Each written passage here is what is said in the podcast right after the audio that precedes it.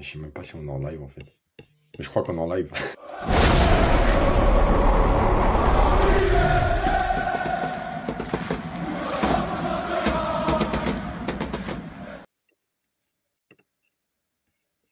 Le comeback, le retour. Bonjour à tous, bienvenue à vous. Euh, très heureux de vous retrouver pour le podcast. Je sais que vous l'attendiez énormément. Le 270e numéro du podcast Enjeu Capital. Je sais que on vous a manqué, vous nous avez manqué aussi pour débriefer euh, l'actualité autour du Paris Saint-Germain, ces matchs. Ça y est, c'est fait. On revient en force avec l'équipe. On va vous détailler les conditions euh, du retour dans lesquelles on, revient, vous détailler un peu le, programme.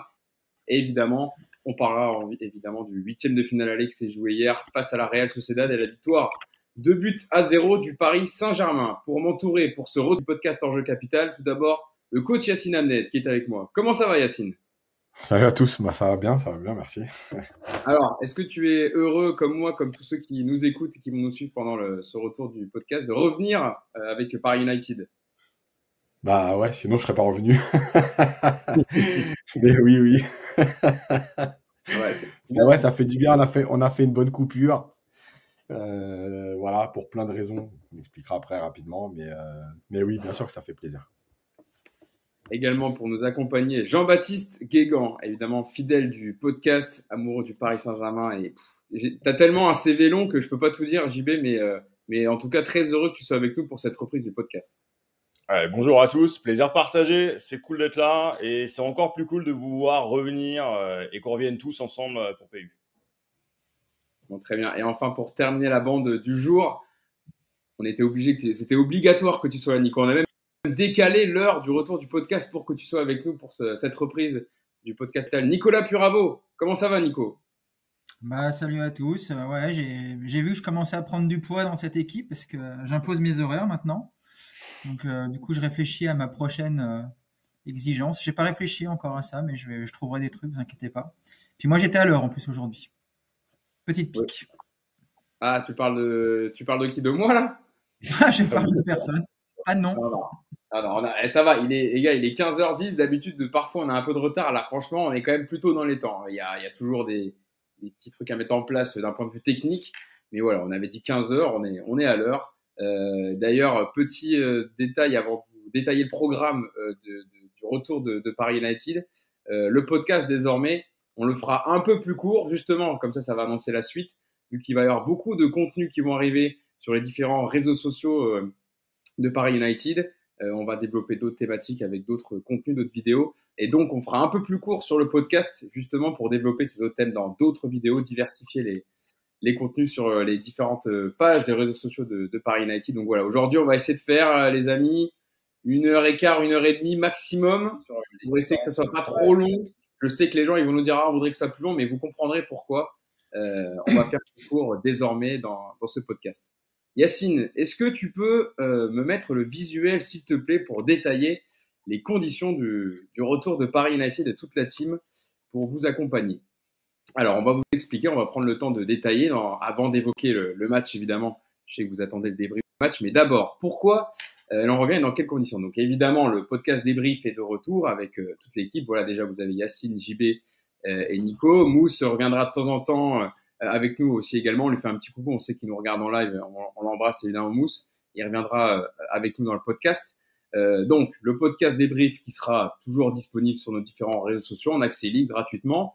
Mais ce qui change, c'est qu'il va y avoir, on va proposer une formule euh, d'abonnement. Vous le voyez euh, marqué en, bas à droite du visuel à 2,99€. Mais qu'est-ce qu'il y aura dans cette offre d'abonnement? Tout d'abord, il y aura la Minute Coach, que vous connaissez très bien, avec Yacine Amned. Bon, déjà, Yacine, ça c'était obligatoire pour les amoureux de Paris United et du podcast et des débriefs de revenir avec euh, la Minute Coach. Ouais, ça a été beaucoup demandé et je pense qu'en plus, on en a fait sur des matchs bien pourris où il avait se passe rien. Donc, c'était dommage de s'en priver quand il se passe des choses. Là, pour le coup, il y aura de quoi faire parce que euh, on est, voilà, on n'est pas là depuis le début de saison pour les débriefs. On avait fait un space quand même sur, sur X, maintenant, j'allais dire Twitter, mais sur X pendant plus de deux heures avec Nico, avec Mousse, euh, avec, euh, avec Yacine. Mousse était, était pas venu, mais il nous avait écouté. JB était passé également, avait passé une tête. Clément également. voilà, pour parler un peu de l'actualité. Mais là, voilà, on revient évidemment avec les, les podcasts. Et donc, la minute coach de Yacine qui va revenir avec, avec le jeu de Luis Enrique cette saison qui a un peu changé par rapport à Christophe Gatier la saison dernière. Euh, également, une émission premium thématique autour du PSG. Ça, ça sera une fois par mois, ce sera une mensuelle, avec des thématiques autour du PSG sur un sujet euh, à froid, euh, qui n'est pas dépendant des rencontres du sportif. JB, on peut détailler. Ça peut être, par exemple, sur l'avenir du Parc des Princes, le cas Mbappé, les ultras. Voilà, ça sera un peu diversifié et sujet à froid surtout. Voilà, l'idée c'est de sortir de l'actualité, prendre un peu de recul, et puis justement, en tant qu'ancien, mais aussi en faisant appel à, la communauté, à réfléchir finalement à ce qui fait le PSG et aux questions qui se posent. Est-ce que ce serait le même PSG finalement si on quittait Paris? Et ce sera l'occasion aussi de monter en gamme et de vous offrir une émission qui sera encore meilleure, avec encore plus de Yacine, avec encore plus de Nico et encore plus de talent. Est-ce que euh, vous voulez ajouter un petit mot Tu veux ajouter un petit mot sur ce, cette thématique, cette émission qui sera un peu différente des podcasts? Bah, En tout cas, il le vend bien, hein, JB. Hein. Plus de Nico, plus de talent, moi ça me parle. euh, non, non, c'est bien c'est bien, c'est bien de pouvoir effectivement euh, élargir l'horizon. C'est vrai que toujours parler du match, c'est pas toujours, euh, voilà, c'est des fois c'est un peu redondant, surtout quand effectivement il se passe pas grand chose. C'est vrai que l'actualité du PSG est riche, il y a beaucoup de sujets, surtout actuellement, donc euh, pouvoir effectivement offrir d'autres émissions, faire intervenir les gens, tout ça, c'est sympa. On l'a vu dans l'espace que les gens aiment bien discuter avec nous. on aime bien aussi discuter avec eux, donc j'espère qu'effectivement on pourra faire des trucs, des trucs comme ça assez sympas et c'est plutôt une bonne nouvelle. Il y aura peut-être la, minute montre. ben, et ouais, c'est ça. Hein. Moi, je veux bien vendre mes montres, il n'y a pas de souci. Hein. Par contre, c'est pas de 99, hein, je vous préviens tout de suite. Hein. euh, alors, évidemment. Multiplié par 1000. bon, déjà, je vois beaucoup de messages. Hein. Merci à vous euh, d'être euh, en direct avec nous en live sur le retour du podcast. Euh, pour, euh, voilà, pour revenir sur sur tout ça. On vous détaille un peu le programme hein, du retour de, de, Paris United.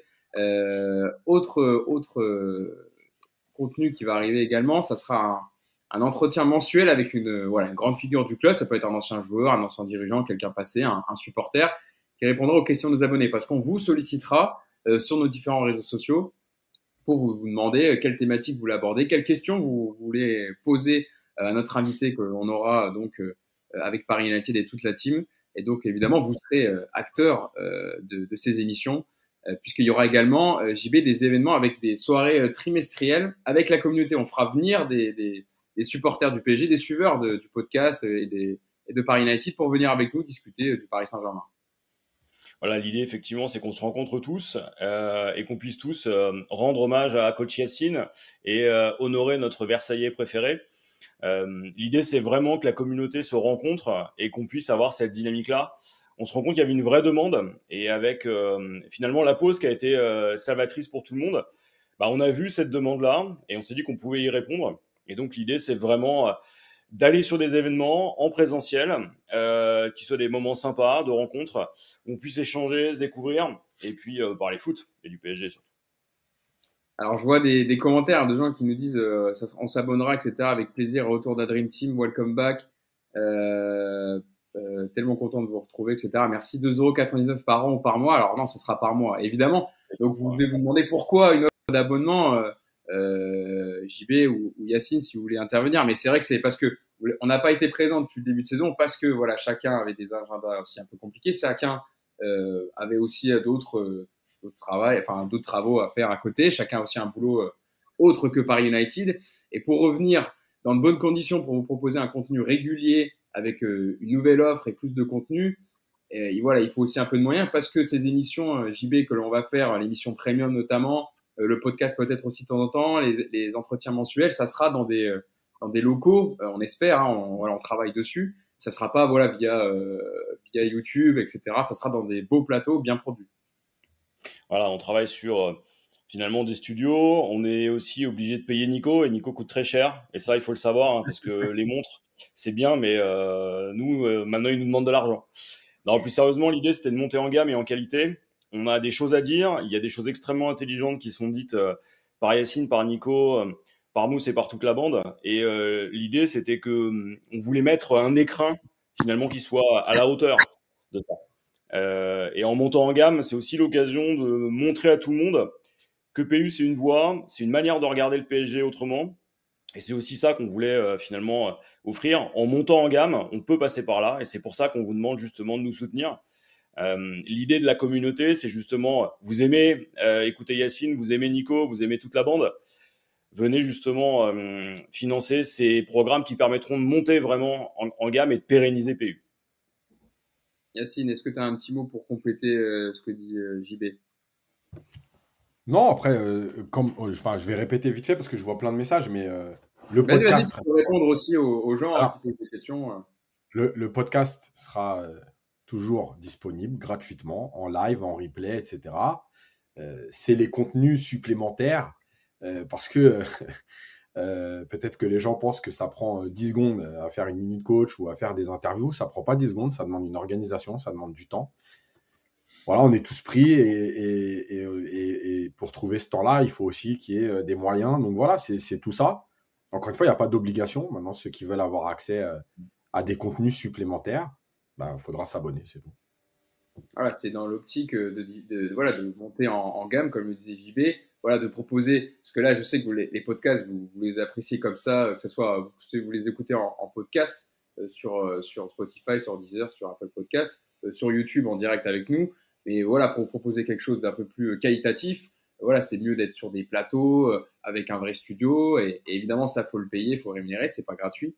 Et donc, c'est pour ça qu'on vous sollicite. Après, voilà, comme le dit Yacine, il n'y a pas d'obligation. Si vous voulez rester sur la formule classique et juste écouter nos, nos podcasts, il n'y a pas de problème. Euh, ça sera toujours disponible gratuitement sur, sur nos différents réseaux sociaux.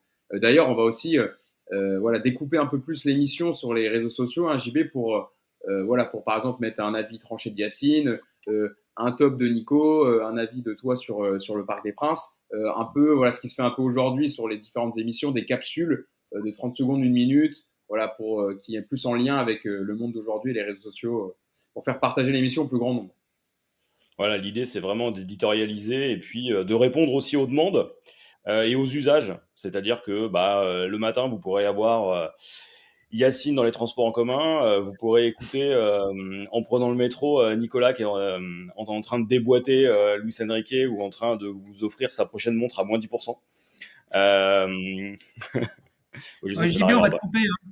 On peut couper JB là, ça devient dangereux. Là. Eh, JB, j'ai l'impression qu'il veut une montre, hein, JB. Hein. Ah, il est en train de. Je, le sens venir, la JB là. Hugo, vite fait. Donc l'abonnement, c'est sur YouTube. Oui, euh, parce qu'il y a des gens qui demandent euh, comment on recevrez des liens. Enfin, on mettra tout en info au fur et à mesure que ça va se mettre en place. Euh, la dernière chose, vite fait, avant qu'on passe au match, mais il y a quelqu'un qui disait ouais, les interviews c'est pas intéressant. Déjà chacun a son avis là-dessus.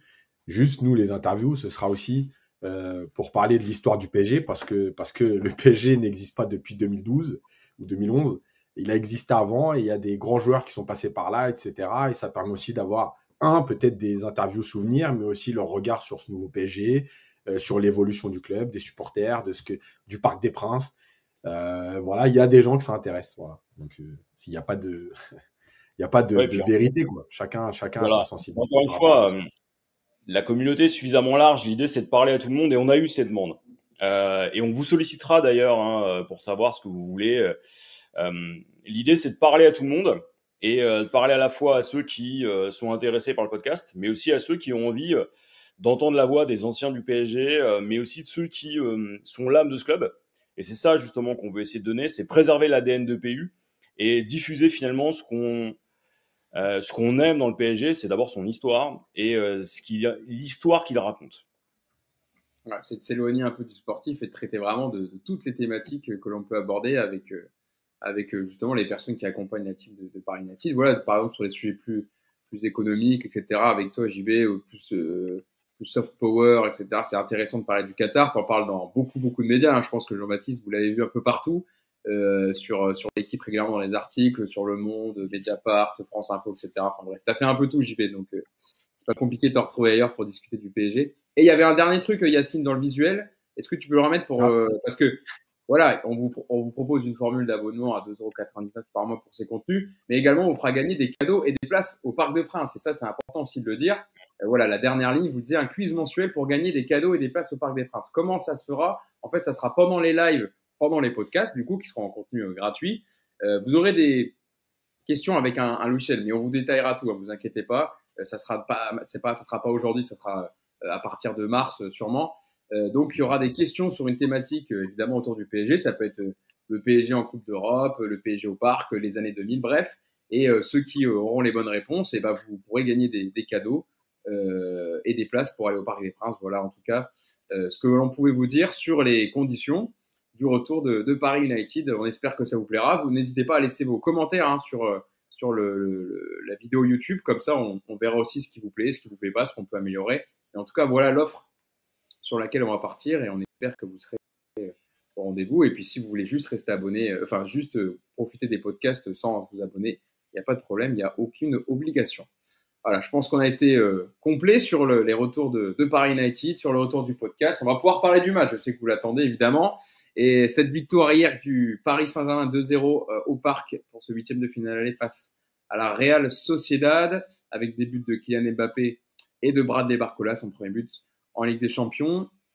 Euh, on va parler évidemment. Alors, on a réfléchi à des angles pour le match. Avec Yacine, on s'est appelé euh, avant. Et on disait, mais comment faire pour angler? Voilà, parce que maintenant, comme on va partager l'émission euh, en différentes parties sur les réseaux sociaux, on voulait essayer de faire, de sortir un peu du première période, deuxième période, etc. Mais là, clairement, Yacine, et je te lancerai sur le premier, vous voyez un visuel photo avec l'équipe qui était titulaire hier. Clairement, on peut pas dissocier la première de la deuxième période, c'est impossible tant il y a eu une différence criante. Et euh, on peut commencer d'ailleurs ce, débrief du match, Yacine, avec les choix de Luis Enrique, puisqu'il y avait quand même deux choix auxquels peut-être on s'attendait pas. La titularisation de, Lucas Beraldo en tant qu'arrière gauche à la place de Lucas Hernandez et Fabian Ruiz au milieu de terrain avec Vitinha et Zahir Emery. Ouais, alors comme tu dis, on, a réfléchi, on se dit, est-ce qu'il y a des thèmes, etc. Mais il y a tellement de différences entre la première et la deuxième mi-temps que malheureusement, pour ce retour, on est obligé de faire dans le classique, première mi-temps, deuxième mi-temps. Euh, et évidemment, il y a cette compo de départ euh, avec euh, globalement une équipe qu'on attendait. Il y avait deux points d'interrogation. C'était un peu au milieu de terrain, savoir si Ruiz, il y avait Ruiz, Garté, voire Asensio. Et puis derrière, bon, on pensait pas qu'il y aurait de surprise. Et puis là, Enrique nous sort la surprise Beraldo latéral gauche. Euh, au vu de ses prestations comme latéral gauche, on n'a pas compris.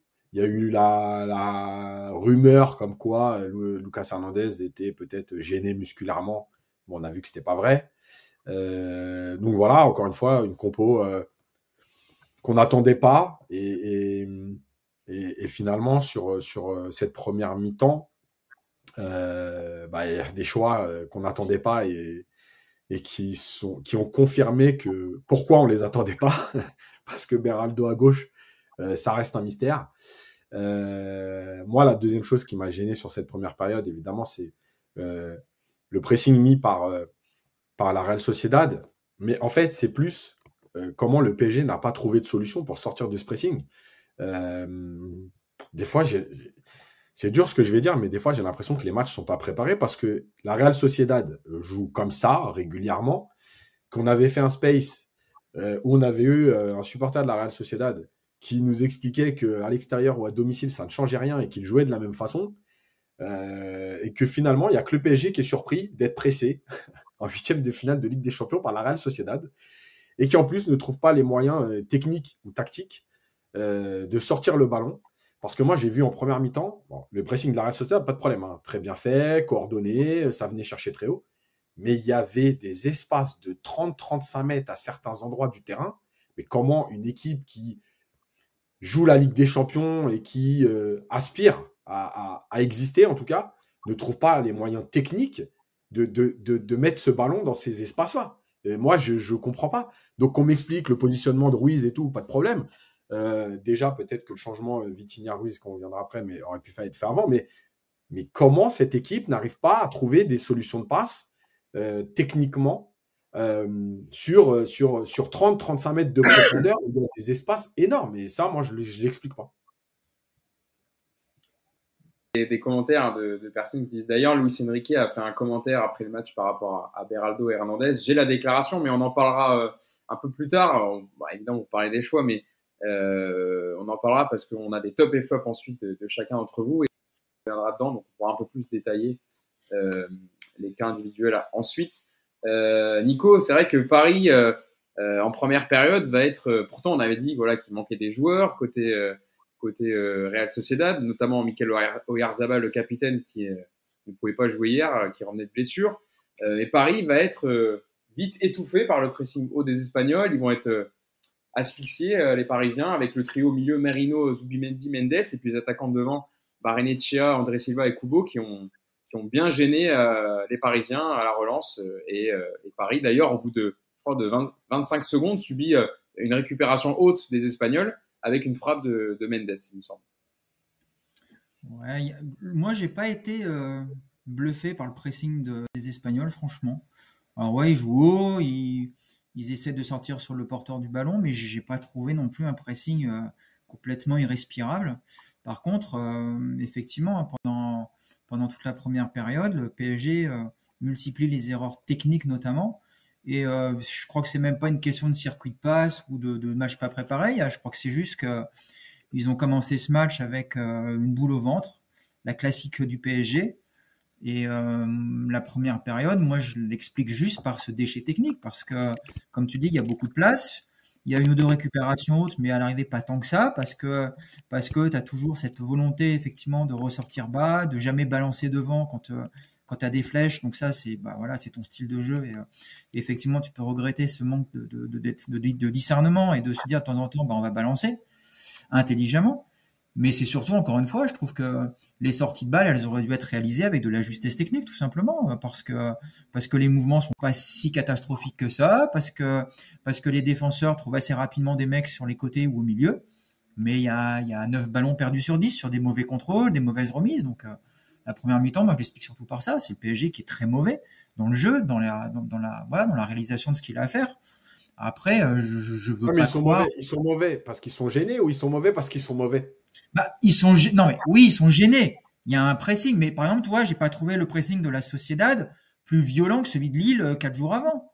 Non, voilà, c'est un bloc qui joue haut, c'est un bloc qui t'agresse, ils commettent quelques fautes, mais tu as largement le temps de, de, de, de, contrôler des ballons, de faire de la remise à une touche de balle. Sauf qu'à chaque fois qu'ils ont essayé, c'est des passes dans le dos, c'est des contrôles mal ajustés. Et vraiment, moi, la première mi-temps, je trouve que c'est vraiment une, question de technique personnelle des mecs qui sont juste pas, euh, pas dans l'événement. Alors, ça, on en reparlera. Peut-être qu'ils ont été mal préparés, parce que, effectivement, ils ont dit à la fin du match qu'ils ont été un peu surpris. Donc, euh, quelque part, c'est qu'ils ont effectivement pas été préparés à, ce début de match. Pour le coup, il y avait zéro surprise. Vous ne pouvez pas faire plus clair. Mais euh, encore une fois, moi, j'ai trouvé que c'était pas un PSG sans solution en première mi-temps. C'est juste un PSG qui faisait mal les choses. Euh, JB, est-ce que tu, partages l'avis de Nico ou tu juges quand même comme Yacine que c'était la, enfin, la Real Sociedad, euh, c'est à cause du pressing de la Real Sociedad que le PSG a déjoué autant? Ah, il y avait un pressing de la Real Sociedad, ça c'est une évidence. Ça a plutôt bien fonctionné et euh, ils ont contribué à faire déjouer le PSG. Mais là où je suis d'accord avec Nico, c'est sur, l'à peu près technique ça reste la Real Sociedad, quoi. Ça reste un bon club espagnol, mais ça va s'arrêter là. Euh, ce qu'on a vu, c'est aussi la limite de l'adaptation tactique finalement de Luis Enrique, qui est resté encore focalisé sur ses obsessions, et on s'est mis en danger tout seul. Très honnêtement, hier, le match, tu aurais pu te le rendre plus facile plus tôt, et on a eu un mal fou parce qu'il y a un cadre extrêmement rigide qu'on a du mal parfois à comprendre, des choix d'hommes qui posent question aussi. Euh, tu te retrouves à avoir une première mi-temps où euh, tu te fais peur, alors tu n'as pas à te faire peur. Et tu le vois sur le deuxième mi-temps, dès que ça commence à accélérer, que techniquement c'est plus juste, que tu as changé les hommes, bah, tout de suite tu as un ascendant. Alors tu te refais peur à la fin du match, mais dans l'intervalle, tu as planté deux fois. Euh, Yacine, la Real Sociedad, on en avait parlé pendant le Space hein, longuement justement avec le supporter qui, vit, là-bas, qui fait les déplacements, hein, qui, vit dans, sur le Pays, Basque qui fait les déplacements, qui va au stade.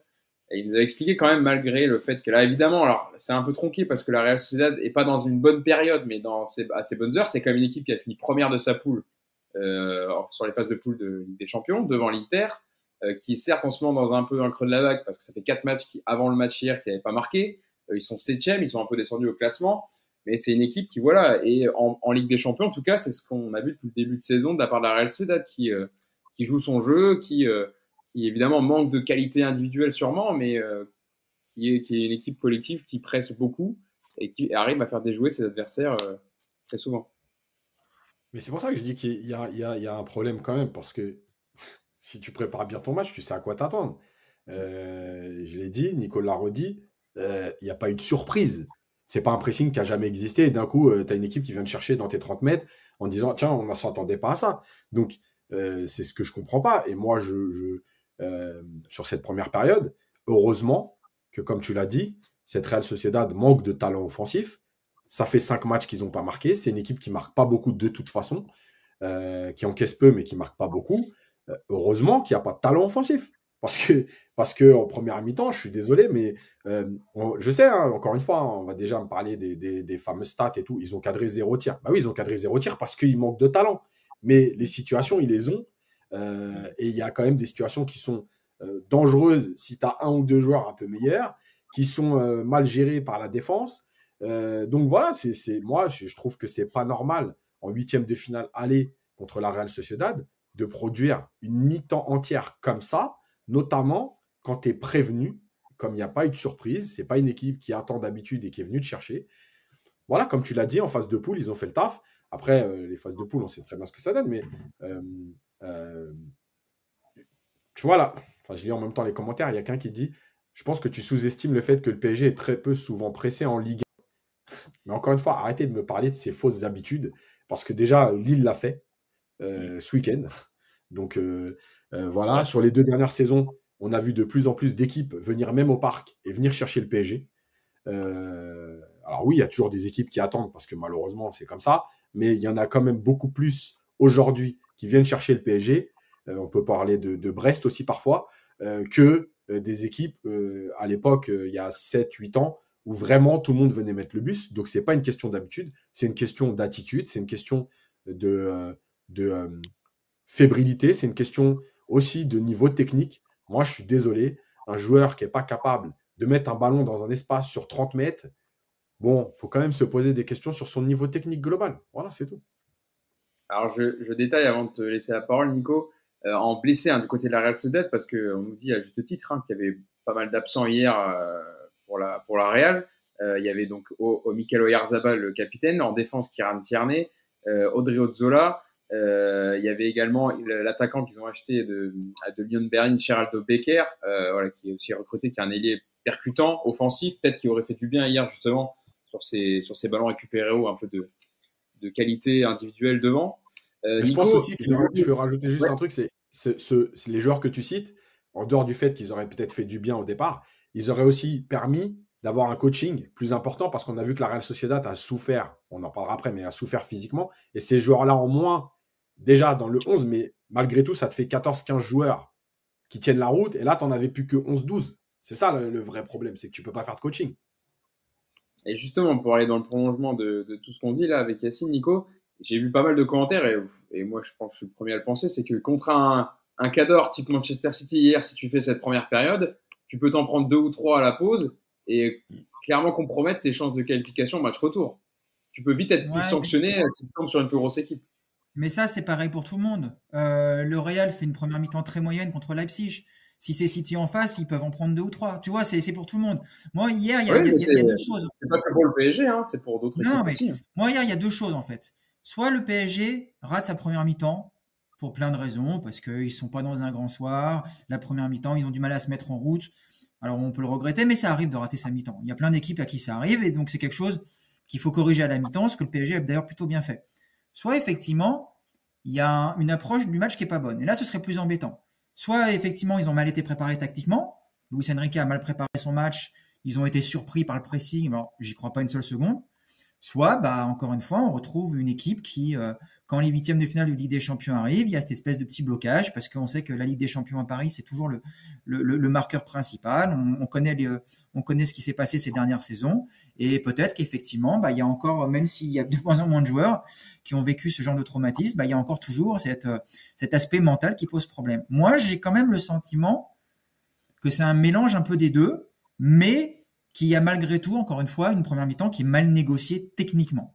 Voilà, ils sont pas dans le rythme. effectivement, il y a cette première perte de balle très vite au bout de 30 secondes qui, bah, c'est con, mais ça te met dans le mauvais sens du match. Et puis, bah, derrière, tu, tu doutes, tu sais pas trop comment faire, et puis tu te retrouves à multiplier les erreurs. Je vois plus ça comme ça parce que je sais, ça va peut-être en faire hurler quelques-uns, mais la Real Sociedad que j'ai vue hier, bah, je trouve que c'est pas plus fort que Lille. Voilà, je vous le dis clairement. Euh, avec le ballon, j'ai pas été impressionné par cette équipe. Techniquement, je trouve que Lille a produit plus de jeux euh, quand ils sont venus au parc la semaine dernière. Le pressing, j'ai trouvé que c'était plus ou moins équivalent.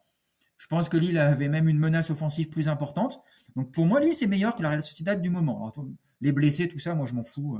Moi, en plus, vous savez, je regarde pas le foot étranger.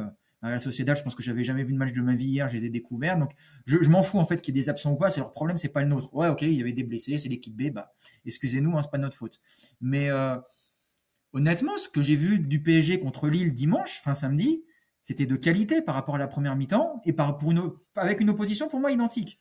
Donc euh, le contexte Ligue des Champions, encore une fois, je trouve que ça fait euh, ça, ça, joue beaucoup dans les têtes de ce PSG. Et, euh, bah voilà, la première mi-temps, ils ont, ils ont tout mis à ils ont tout fait à l'envers.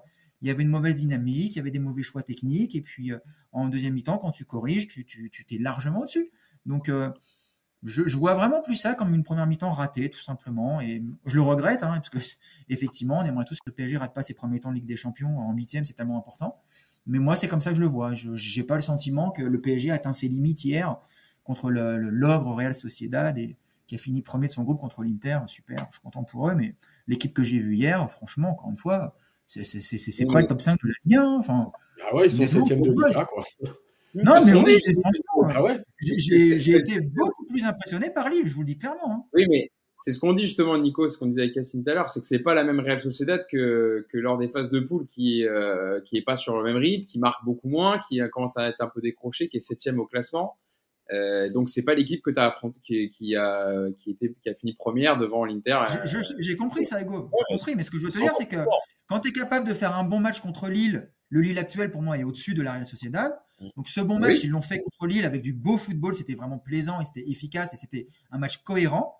Hier, s'ils le font pas, c'est pas une question qu'ils sont pas capables, c'est qu'ils ratent leur ils ratent la première mi-temps très clairement.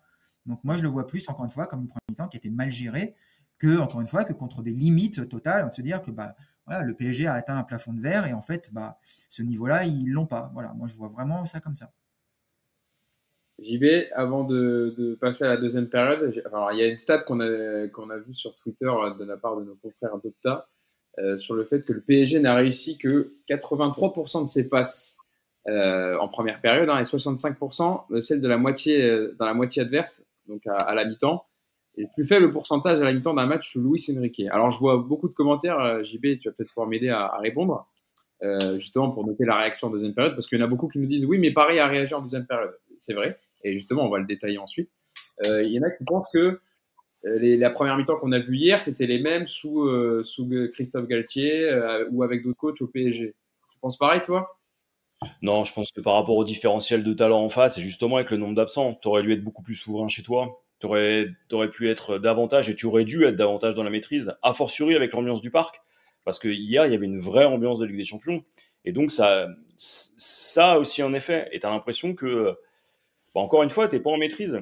Euh, je vais pas dire que c'était meilleur sur, euh, sous Galtier parce qu'il faut quand même pas exagérer, mais tu pouvais attendre avec Lucien Riquet sur, ce type de match, a fortiori quand tu allais à la maison, que tu pas ce type de difficulté. Et euh, la première mi-temps hier, elle est indigne de ce qu'on pouvait escompter d'un PSG avec le, avec le potentiel de joueurs que tu as, avec les joueurs que tu alignes, et même avec des choix hétérodoxes qui sont ceux de Lucien Riquet, parce que tu as l'impression que tout est fait pour qu'ils nous surprennent à chaque fois on ne doit pas faire cette première mi-temps-là. La réalité, elle est là. C'est que les stats, elles confirment surtout une chose, c'est que tu as sous-performé. Après, je pense que les raisons, euh, Nico et Yacine les ont abordées. Je pense que c'est un mix de tout ça. Mais dans tous les cas, tu as sous-performé et tu dois pas sous-performer. Tu es face au septième de Liga. à un moment donné, tu, dois être sur la première mi-temps beaucoup plus tranchant. Parce qu'ils sont pas fous en face. Hein. justement, alors, euh, on va évoquer maintenant désormais la deuxième période qui euh, a été euh, radicalement différente, enfin, surtout à partir de la, la 55e, 60e, mais, mais en, tout cas clairement dans les intentions. Euh, Yacine, c'était autre chose. Apparemment, donc les joueurs en plus, ils ont pris une soufflante hein, par Luis Enrique à la pause.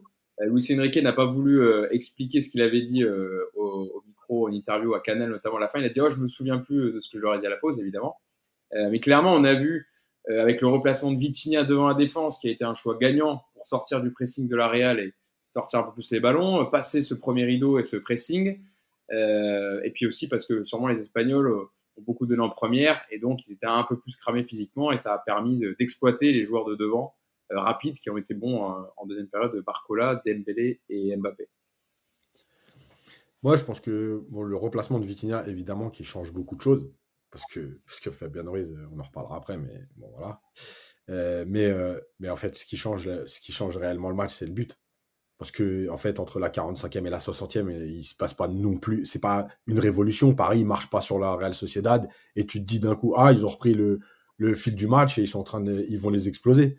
Voilà. C'est le but de Mbappé qui change la donne et qui permet à Paris de se dire, ah, on mène enfin. Euh, évidemment, là aussi, je rejoins Nico. Euh, c'est là que tu vois que c'est un problème mental. C'est-à-dire que tant que cette équipe, elle menait pas, euh, ils avaient peur, etc. Et là, d'un coup, ça va un peu mieux. Alors, encore une fois, il y a euh, le fait qu'il y a 2-0 à la fin et que euh, tout est embelli et enjolivé.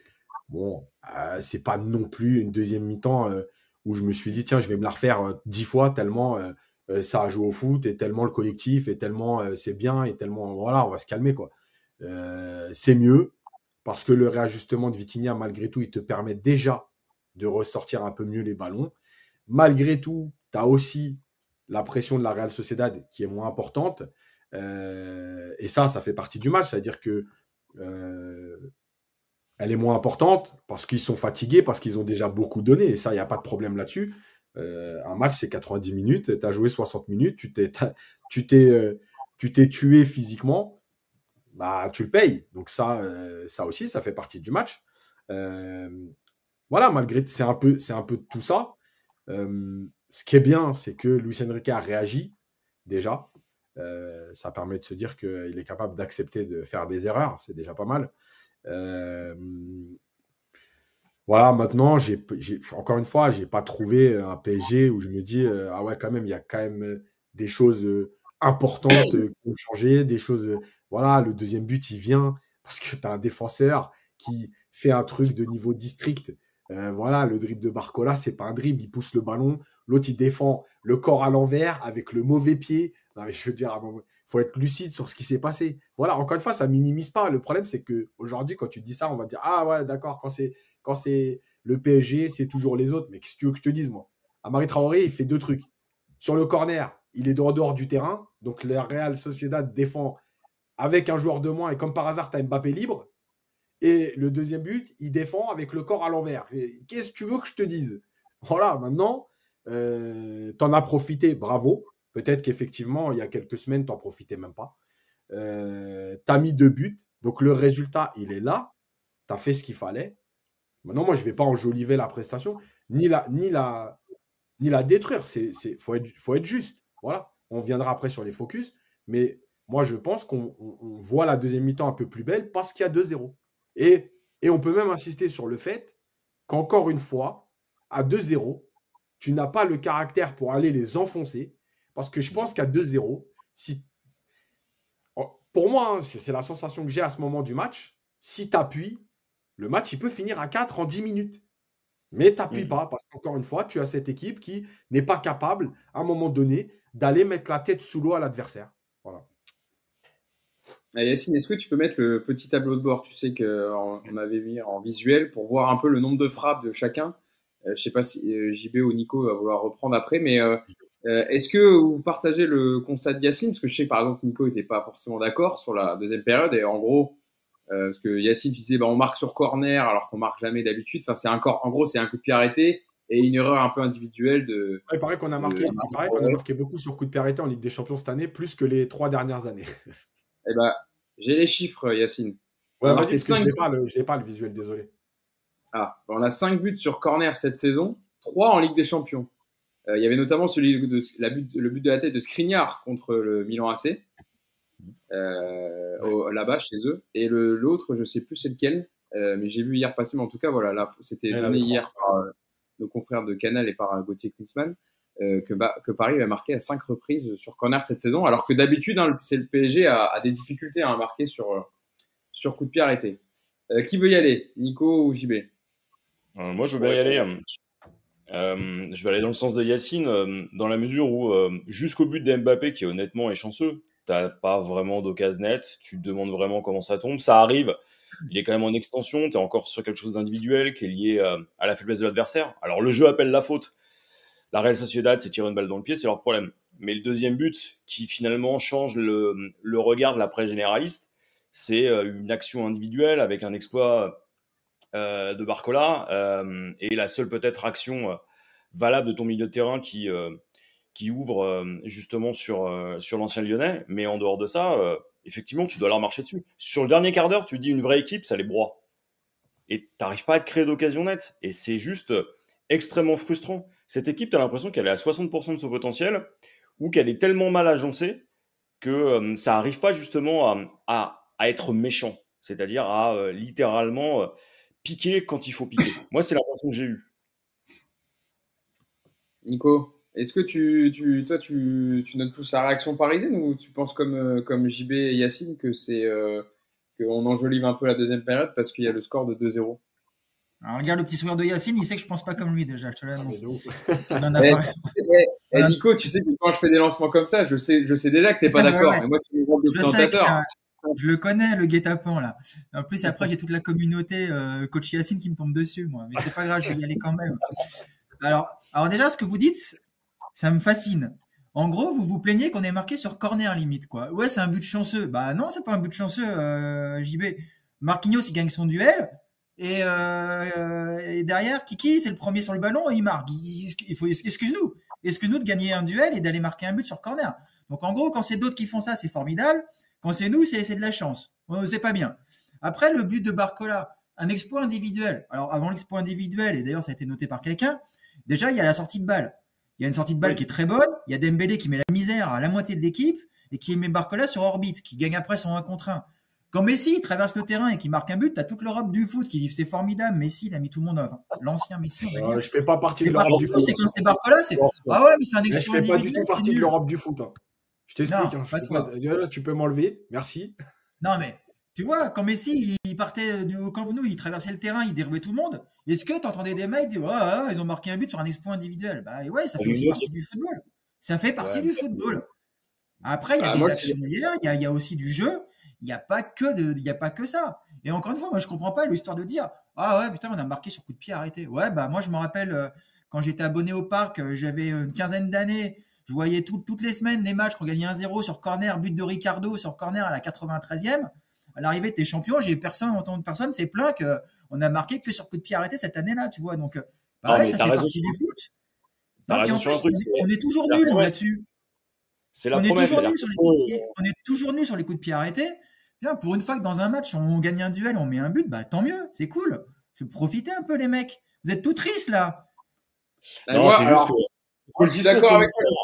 Tu vois, il y a un écart. C'est cet écart-là qui, qui pèse. C'est-à-dire qu'on te vend un football de possession et dans la communication de Lucien Riquet, il y a cette volonté de maîtriser le ballon, etc. Tu te retrouves avec un football de transition où finalement, euh, tu as beaucoup de 1 contre 1 qui jouent. Et c'est pas forcément ce que, ce que tu as vendu. Je pense qu'elle est là la déception. Sur le reste, tu as raison. Non, non, JB, attends, le, le football de transition d'Enrique, justement, il a pour but final d'aller amener du 1 contre 1. C'est tout, le, tout le but de, de C'est plus, euh, c'est pas le Barça de, on n'est pas dans le Barça de 2015 ou de, de je sais pas quoi, où euh, ça combine plein axe et ça met la misère à tout le monde. Depuis le début de saison, on le voit ce football. Maîtrise du ballon, le bloc remonte, on passe sur les côtés pour aller isoler Dembélé d'un côté ou maintenant Barcola pour qu'ils mettent la misère en un contre un. Hier, on l'a vu. Après, tu me parles, il n'y a pas de maîtrise. Alors effectivement, en première mi-temps, encore une fois, cette première mi-temps est ratée et euh, tu te mets en danger sur des pertes de balles idiotes. La deuxième mi-temps, moi, je, je, veux bien tout ce que vous voulez. S'il y a moins de maîtrise du PSG, c'est quoi? Elle est maîtrisée la deuxième mi-temps. Alors après que vous trouviez que le football il est pas beau, on est d'accord, c'est pas c'est c'est poussif, il y a, y a plein de trucs qui vont pas. Mais pour le coup, la Real Sociedad en deuxième mi-temps, elle fait quoi? Elle existe? Elle n'existe plus du tout. Il y, a, il, y a, y a vraiment une maîtrise totale. Les dix dernières minutes, le PSG décide d'arrêter d'attaquer, c'est dommage. La Real Sociedad, ils sont absolument pas dangereux une seule fois. Donc il y a de la maîtrise. Il y a du 1 contre 1 comme Enrique. Après, je suis d'accord, on aimerait tous du football avec euh, encore plus d'envolées, encore plus de choses. Pour l'instant, ça n'a pas toujours été le cas. Mais là, on en reparlera peut-être. Moi, je pense que ça vient aussi du fait que cette équipe, elle est déséquilibrée offensivement, avec un mec au milieu, qui, que tu le veuilles ou pas, euh, le, ton, ton, avant-centre, il te, il te pose aussi des problèmes dans, cette, dans, cette, euh, dans tout ça. On en parlera plus tard d'Mbappé, mais je pense aussi que c'est ça. Moi, le PSG d'Enrique, je l'ai vu contre Lille la semaine dernière. Ça, c'est le PSG d'Enrique, que, à mon avis, avec les limites actuelles de l'effectif, parce que je suis pas en train de vous dire cet effectif, il est exceptionnel, qu'on va marcher sur tout le monde. Évidemment, cette équipe ne gagnera pas la Ligue des Champions cette année, sauf euh, énorme concours de circonstances. Mais ce qu'on a vu contre Lille, pour moi, c'est le PSG actuel, ce qu'on devrait voir à tous les matchs. Et j'ai regretté de ne pas le voir hier, en première mi-temps notamment. La deuxième mi-temps, moi, je trouve qu'elle est contrôlée. Je suis désolé, mais je trouve qu'elle est contrôlée. Bah écoute, moi, je vais aller dans ton sens. Merci. Bah, Hugo. alors- c'est toi qui, qui, qui- qui dirige le podcast, tu vois, ça- ta, ta- voix compte double. Non, mais parce que là, je sais qu'on je vous donne l'avis, mais je vais vous donner le mien. Déjà, le, le Real Madrid qui s'impose 1-0 contre Leipzig, c'est sur un exploit individuel de Brian Diaz. Euh, ils ont subi pendant tout le match, ils ont réussi à tenir. Personne leur a dit, ah, c'est grâce à un exploit individuel. Alors, évidemment que le Real, le Real, moi. Si, si, mais moi. Non, mais en fait, c'est euh, moi, vous par- on parle à la place de tout le monde ou pas? Non, mais je parle pas forcément de toi, je parle de l'avis des observateurs. Il est de retour. Ah, donc moi je suis cohérent. Voilà, je suis cohérent. J'ai dit, et, j'ai- et pour- vous pouvez aller regarder mes tweets, j'ai dit le Real, parce qu'en plus, les commentateurs, ils nous ont fait passer le Real pour une gestion exceptionnelle de à l'expérience. Les mecs se sont fait manger tout le match. Ils ont juste de la chance qu'il y a un gardien en feu et qu'il y a des attaquants qui, qui tirent sur le gardien, parce que sinon, ils se font éclater pareil. Mais moi, je l'ai tweeté. Encore une fois, c'est là, là, je suis d'accord avec vous sur les médias. Il y en a qui voient le Real, genre, ah, quand c'est le Real, c'est magnifique, c'est l'expérience et pas quand c'est le PSG. Mais moi, j'en ai rien à foutre, Real PSG. J'ai vu les mêmes matchs, deux matchs pas maîtrisés. Alors, la deuxième mi-temps du PSG, elle est bien, mieux, elle est bien plus maîtrisée que celle du Real, d'ailleurs. Euh, voilà, c'est tout. T'as gagné, t'as gagné, mais bref, vas-y. Alors, dans les XG, pour te répondre, euh, JB, on avait vu avec Yacine, c'était. Alors, j'avais le chiffre, c'est 1,56 pour le Paris Saint-Germain, il me semble. Donc, Paris aurait dû. Vous savez ce que c'est, hein, les expected goals C'est par rapport aux, aux situations que l'équipe s'est créée, en fonction des situations enfin, où, où l'occasion se trouve, le nombre de buts que tu aurais dû marquer dans le match. Euh, et la Real Sociedad, euh, sur Opta, c'était 0,0, euh, 0,50. euh, j'ai j'ai le visuel, je peux le 0,55, retrouver. ouais. 0,55.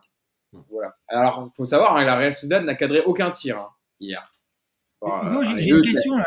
Je suis désolé, je vais un peu, euh, je vais casser un peu le, le programme, mais une question au coach. Yacine, le match contre Lille du PSG. Euh, je suis désolé, on va débriefer le match aussi contre Lille. Je suis désolé, mais t'en penses quoi dans le jeu? Est-ce que ce- le PSG que tu vois contre Lille, c'est un PSG que tu trouves cohérent? Est-ce que tu trouves que c'est un PSG qui, par rapport au profil actuel des joueurs, est, est vraiment bien, bien utilisé? Est-ce que tu trouves que c'est un match satisfaisant? Est-ce que tu as pris Franchement- plaisir? Est-ce que tu trouves que c'était un bon match du PSG Bah, moi, pour moi, je vais te dire, mais je sais que, en fait, j'ai pas envie d'aller trop vite sur le débat Mbappé, mais pour moi, il y a deux matchs, entre guillemets, où le PSG a été cohérent, pas exceptionnel, cohérent dans sa façon d'aller chercher, dans sa façon de défendre, etc. C'est Marseille, au parc. Et comme par hasard, Mbappé sort au bout de 10 minutes blessé. Et c'est Lille. Voilà. Après, tu le fais par intermittence. Dans d'autres matchs, il y a eu des séquences. Mais sur la globalité d'un match, pour moi, il y a ces deux matchs-là. Et le match de Lille, il représente ça. C'est-à-dire qu'Mbappé, il te marque des buts, etc. Mais en fait, dans ce collectif-là, collectivement, il y a quelque chose qui ne va pas. Et collectivement, il y a quelque chose qui ne va pas avec et sans ballon. Voilà. Donc je dis, le match contre Lille, il est cohérent. Et, et je te rejoins aussi. Pour moi, Lille, c'est peut-être l'équipe qui a le plus proposé. Tu vois, Brest, on parle souvent du match de Brest et tout. Mais pour moi, Lille, c'est l'équipe qui a le plus proposé contre le PSG globalement, euh, avec des vraies idées, euh, notamment ses sorties de balles euh, profondes, là où il faisait les 6 mètres et il te mettait une balle profonde pour casser le PSG en deux, euh, des, des séquences de pressing où le PSG a été en difficulté. Bah, je trouve que c'est, malgré tout, le PSG a été plus cohérent que dans presque tous les matchs de la saison. Et d'ailleurs, euh, Luis Enrique il a dit en conférence de presse d'après-match que Lille, c'était l'équipe qui avait posé le plus de problèmes en, Ah ouais. en Ligue 1. Mais bien sûr. Euh, c'était vraiment au niveau qualité individuelle, niveau le, tra- le, co- enfin, le, le travail de Paulo Fonseca, euh, que c'était une des équipes qui l'avait euh, le plus embêté en Ligue 1, je précise, cette saison. Euh, et alors, justement, Mbappé, je pense qu'on peut, parce que il est, il est pas dans, enfin, il est dans vos, parce qu'après, on va faire une rubrique top et flop. On n'y est, on y est pas encore, hein, mais, euh, mais comme je pense qu'on peut faire un terme quand même sur Mbappé euh, global sur le match, pas que sur un flop. on en reparlera si vous voulez ensuite, mais je pense qu'Yacine, tu peux mettre la, le petit visuel d'Mbappé qui a d'ailleurs été élu hein, homme du match hier. Alors évidemment, Mbappé a, a marqué son quatrième but. Vous voulez que je craque, vous voulez que je craque dès le retour, si je comprends pas. Mbappé a marqué, a marqué son quatrième but en Ligue des Champions cette saison. Euh, c'est son 44e d'ailleurs euh, en Ligue des Champions avec euh, tous ces clubs confondus, puisqu'il y a eu Monaco avant évidemment. Et une, une stat à vous donner quand même. Euh, 13 buts en phase à élimination directe pour le PSG depuis la finale de Ligue des Champions en 2020. 9 ont été marqués par Mbappé. Voilà, c'était une info comme une autre. Vous en, vous en faites ce que vous voulez. Et voilà, Kylian Mbappé avec son trophée d'homme du match. D'ailleurs, qui lui, en- il a été en ITV pour Canal à la fin du match. Et il avait expliqué que Paris avait marqué dans ces moments clés euh, qui partent avec un avantage important pour avoir plus de sérénité au retour. Et qu'en en deuxième période, clairement, il y avait plus de conviction, de qualité à la construction et plus d'espace aussi euh, en passant le premier rideau du, pressing. Euh, JB, qu'est-ce que tu as pensé du match de, Mbappé hier? Bah, j'ai vu une stat passer, moi. Hum, c'est euh, le seul joueur à avoir marqué 10 fois de suite euh, en Ligue des Champions. Bon, mais en dehors de ça, hum, c'est l'éléphant au milieu de la pièce. Ouais, c'est l'éléphant au milieu de la pièce. C'est-à-dire que tu sais pertinemment quand il n'est pas là, tu vas avoir une expression collective qui est plus équilibrée, plus juste. Et euh, hier, oui, il marque, mais est-ce qu'il fait véritablement des différences? Bon, est-ce que c'est un avant-centre là où on l'attend? Non, moi, il m'a déçu hier. Mais après, euh, certains le voient homme du match. Je trouve que les statistiques, moi, elles, ont, hum, elles, ont un elles posent un problème avec Mbappé. C'est qu'il les connaît, il sait comment elles fonctionnent. Et tu vois aussi qu'elle euh, dissimule finalement la qualité de son jeu. Parce qu'en réalité, aujourd'hui, c'est plus un poids sur le PSG qu'autre chose. On a l'impression qu'individuellement, il progresse plus et qu'il stagne. Et c'en est aussi l'expression hier. Alors, je suis peut-être dur avec lui, hein, mais euh, c'est pas forcément là où je l'attendais et c'est pas forcément ce que j'aime voir dans son jeu. Après, il marque, il est déterminant, donc dans ces cas-là, bah, quand tu gagnes, tu, tu, fais taire les autres. Euh, Yacine, alors essaye d'être euh, modéré pour le retour quand même. Je veux bien que tu sois quand on aura repris depuis allez 5-6 podcasts, euh, parce que tu peux parler aussi, si tu veux, ben, un peu englober son début de saison, hein, comme on n'était pas là depuis, euh, depuis le, début de saison. Sur Kylian Mbappé Parce que c'est vrai que là, vous parlez du match contre Lille avec Nico. Il n'était pas là, Kylian Mbappé. Hein. Il était évidemment laissé au repos suite à sa blessure contre, contre Brest, en tout cas le tacle un peu assassin de Lilian Brassier. Donc il n'avait pas joué. Il y avait beaucoup de, réactions d'observateurs, etc., qui disaient que Paris avait mieux joué, plus, plus collectif, plus équilibré, sans Mbappé. mais bon, Mbappé hier marque et fait la différence, etc. Qu'est-ce que tu en penses, Yacine, de tout ça? Bah, Il a marqué. Voilà, merci, au revoir. Tu veux, tu veux que je te dise de plus? À part. Ah, non mais, en fait, il fait presque pas d'appel en profondeur. Euh, quand il est fait, il ralentit ses courses. Euh, il a une occasion d'entrée qui peut déjà faire mal parce que, parce que s'il la met, je pense que. Alors, il y a les fans qui vont nous dire c'est le geste qu'il fallait. Bon, moi, je pense pas, mais bref, parce que sa course, il s'écarte, alors que s'il vient vers l'intérieur, je pense que c'est mieux. euh, il force des tirs. Euh, il a pratiquement pas donné de ballon aux autres quand il arrive à 25 mètres. Il cherche que la position de frappe, que la position de frappe, c'est-à-dire qu'il laisse les autres faire des appels pour que lui trouve à un moment donné une petite ouverture euh, pour, pour pouvoir tirer. Euh, en fait, euh, ah, donc je reviens à ce que j'ai dit. Voilà, il a marqué, merci. C'est le but qui permet au PSG de se remettre dans, dans le droit chemin parce que enfin tu mènes et que cette équipe, elle avait besoin de ça. En dehors de ça, qu'est-ce que tu veux que je te dise, moi? Homme du match, ça se voit que, encore une fois, ces, ces élections, enfin, ces, ces choix d'homme du match, 9 fois sur 10, quand il y a euh, Messi, euh, Ronaldo, Mbappé, en fait, mais qu'ils arrêtent de se foutre de notre gueule. Donnez-lui avant le match, c'est mieux. Comme ça, on passe à autre chose. nous faire croire qu'à la fin, il a le trophée d'homme du match parce qu'il y a Mbappé sur le terrain. Mais Dembélé, il a Dembélé, il est 50 000 fois plus important dans le match que Mbappé. Voilà, c'est tout. arrêtons les bêtises de minutes. Euh, bah D'ailleurs, ça sera un des tops. Hein, euh, je ne dis pas de qui, comme ça vous découvrirez ça tout à l'heure. Un des tops de, l'un de nos chroniqueurs aujourd'hui, euh, Ousmane Dembélé, qui a fait une bonne deuxième période et, d'ailleurs, je confirme son bon début de saison. C'est le seul qui existe en première d'ailleurs. Tu peux rajouter. Oui, oui. Et c'est lui qui, qui lance la contre-attaque, il me semble, hein, pour Mbappé. C'est lui qui fait la, passe pour Mbappé, qui a ce, sur un contrat à négocier, tu l'as dit, qui bute sur Reniro. Euh, Nico, sur, sur le match de Kylian Mbappé, sur, parce que c'est vrai qu'il y en a qui. Bah, il y a plusieurs choix à un moment, il peut, il peut servir peut-être Barcola, il y a aussi Vitinha qui propose. il ne sert pas forcément. il préfère la solution individuelle. Il y a, je pense, à quelques frappes où il aurait pu servir ses partenaires. Euh, ton avis sur le match de Kylian Mbappé? Je vais un peu répéter ce qu'a dit Yas. Moi, j'ai pas, j'ai pas aimé ce match. En fait, Mbappé, aujourd'hui, je trouve qu'il t'apporte autant de problèmes que de solutions dans cet effectif. C'est-à-dire qu'effectivement, c'est lui qui marque les buts. Tu peux pas lui enlever ça. Et c'est quelque part ce qui est le plus important dans le football aussi, c'est de marquer des buts. Donc, euh, de ce côté-là, il n'y a pas grand-chose à, dire. Par contre, je trouve qu'effectivement, euh, Mbappé sur le terrain actuellement. Déjà, il n'est pas, je, maintiens qu'il n'est pas à son poste. Voilà, Mbappé dans l'axe, pour moi, c'est pas bon. Il est là parce qu'il déséquilibre l'équipe sur un côté, qu'il a fallu jouer sur un système asymétrique pendant quatre mois en mettant Vitinha en, en gauche pour compenser euh, l'absence de repli de monsieur. Donc euh, évidemment que c'est un problème déjà en soi. Même si j'y vois aussi un côté positif, c'est que ça a permis un petit peu de donner du temps de jeu et l'éclosion de Barcola, qui n'aurait sûrement pas autant de jouer si, si, Mbappé était resté dans son couloir. Donc déjà, tu as déjà une équipe avec un, un mec qui est pas à son poste. Et puis pas n'importe qui, le neuf.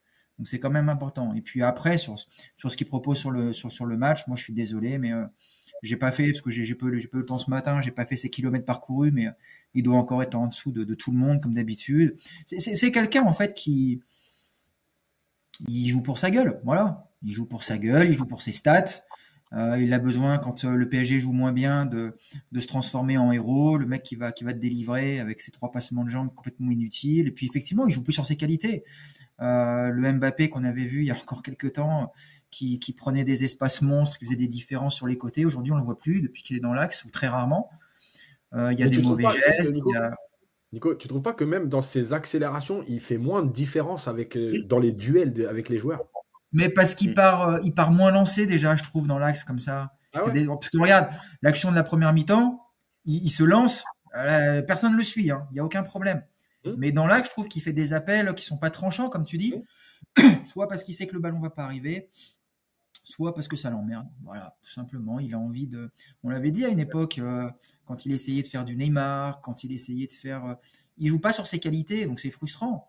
Et puis surtout, moi, il y a au-delà de son implication sans ballon et du fait que je trouve qu'il déséquilibre énormément ce collectif, je trouve aussi que Mbappé sur le terrain euh, rend, rend ses partenaires moins bons. Voilà, c'est quand même paradoxal mais il y a des joueurs qui, avec Mbappé, sont moins forts. Voilà, je vais prendre l'exemple du joueur préféré de, de Yaz, Vitinha. Un Vitinha sans Mbappé, euh, c'est mille fois plus intéressant qu'un Vitinha avec Mbappé parce que parce que euh, parce qu'il est dans sa tête.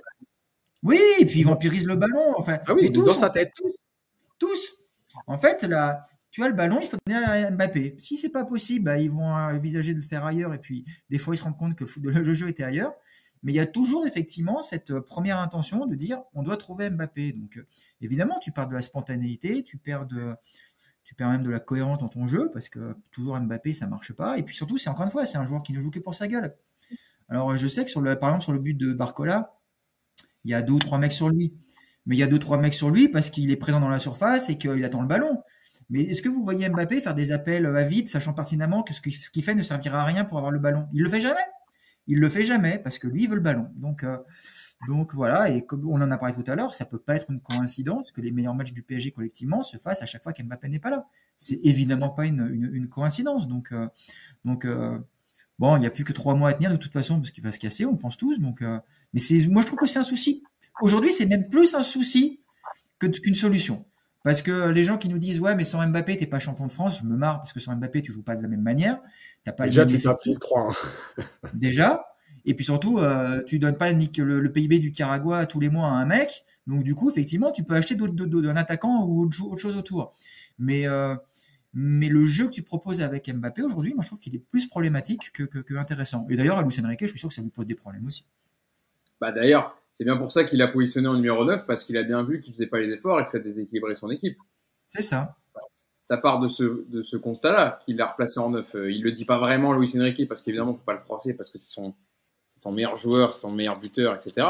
Mais euh, le repositionnement vient aussi du fait que lui, il a besoin d'ailiers qui courent, qui défendent, et ce que Mbappé ne faisait pas quand il était ailier gauche? Il y a un commentaire intéressant de Reggie Le Sauvage des demandes aux mecs de la Real Sociedad hier qui a été le plus, le plus problématique? 100% du temps, ils te répondront Dembélé. C'est intéressant, je pense que c'est, euh, il est dans le vrai euh, dit le sauvage. Et je lis évidemment vos avis, hein. vous êtes euh, très heureux, du retour du podcast. Merci à vous pour tous vos, commentaires. Surtout Hugo, juste Dembélé, en plus, ce qui est intéressant, c'est que déjà il fait effectivement énormément de différences. Et après, il y a toujours cette volonté, même s'il y a du déchet dans la réalisation, mais il y a toujours la volonté de, de décaler, de donner le ballon. Euh, il n'est pas dans l'idée, enfin, on voit jamais Dembélé aller jusqu'au bout tout seul, euh, à baisser la tête, essayer d'enchaîner les dribbles. Il y a toujours ce décalage et derrière, que ce soit Hakimi, Mbappé, il cherche du monde tout le temps. Donc évidemment qu'il est plus intéressant. je pense qu'on a été complet sur, euh, sur la deuxième période. Passons désormais à vos tops et flop sur ce match face à la Real Sociedad en huitième de finale. Allez, on va commencer avec les tops. voilà, on va préciser un peu plus les focus individuels. Yacine, je vais commencer avec toi. Ton top, hier justement, on en parlait un petit peu, c'est Ousmane Dembélé, qui a été très bon en première période, enfin en, deuxième notamment, en première aussi, euh, et qui euh, confirme voilà son, bon début de saison, et surtout qui confirme le fait que euh, c'est peut-être le meilleur joueur offensif devant les trois. Ouais, bah, clairement, de toute façon, depuis le début de saison, c'est le plus, le plus dangereux, c'est celui qui crée le plus de choses. je vais redire parce que j'avais, critiqué Dembélé quand, quand il est arrivé, et je continue de penser la même chose en fait, parce que je l'avais critiqué sur son efficacité. Mais le truc, c'est qu'à un moment donné, c'est la balance entre ce que tu permets à ton équipe et euh, ce, que, ce, que tu lui coûtes. Euh, en fait, Dembélé, et je l'avais, je l'avais d'ailleurs tweeté dès le mois d'octobre, je crois, un truc comme ça, après un match de Ligue des Champions d'ailleurs. Euh, en fait, Dembélé. Par... Yacine, la photo de Mbappé. Ah ouais. ça Est-ce que si on fait une petite capsule sur Dembélé avec la photo de, de, Mbappé, peut-être que les gens, ça peut prêter à confusion. Voilà. Euh, Dembélé, en fait, le truc, c'est que qu'est-ce qu'il t'apporte? Il t'apporte du déséquilibre chez l'adversaire. Il t'apporte des dribbles. Alors, déjà, il y a un truc, et ça, euh, je l'avais déjà dit, mais je vais bien le répéter. Il a euh, une faculté à toucher le ballon un nombre de fois sur chaque pas des deux pieds qui lui permet de, en fait, d'éliminer très vite ou de choisir une autre direction très vite qui est exceptionnelle, vraiment qui est exceptionnelle. Euh, c'est aussi pour ça qu'il fait des différences. C'est-à-dire qu'à chaque touche de balle, tu ne sais pas où il va aller parce que le ballon est tellement collé à son pied que, et puis il a des petits pas d'une très grande fréquence. Du coup, sur chaque appui, tu te dis, il peut aller à droite, il peut aller à gauche, il, se passe quoi? Donc ça, déjà, c'est un truc de fou. Euh, il permet de faire reculer le bloc. Euh, parce qu'il a toujours cette volonté d'aller vers l'avant, euh, de percuter. Alors, c'est vrai que des fois, il faut mettre un peu de temps, de, temps de fixation, mais, mais malgré tout, dans cette équipe-là, lui, il te permet ça.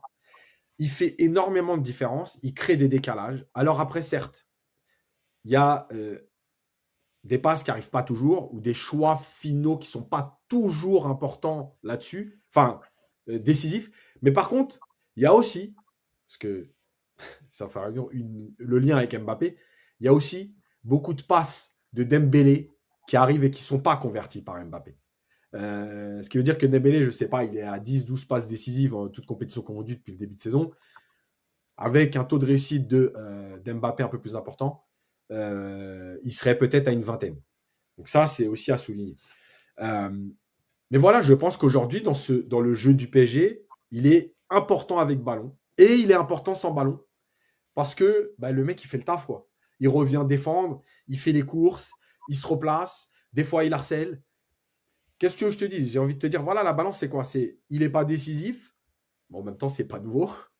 Euh, mais il t'apporte euh, du déséquilibre, de la percussion, de, faire, de jouer haut, enfin d'emmener le ballon haut, des passes qui font mal et euh, de faire reculer l'équipe adverse. Bah, la balance, elle est clairement de son côté. Voilà, c'est le joueur le plus dangereux de cette équipe depuis le début de saison.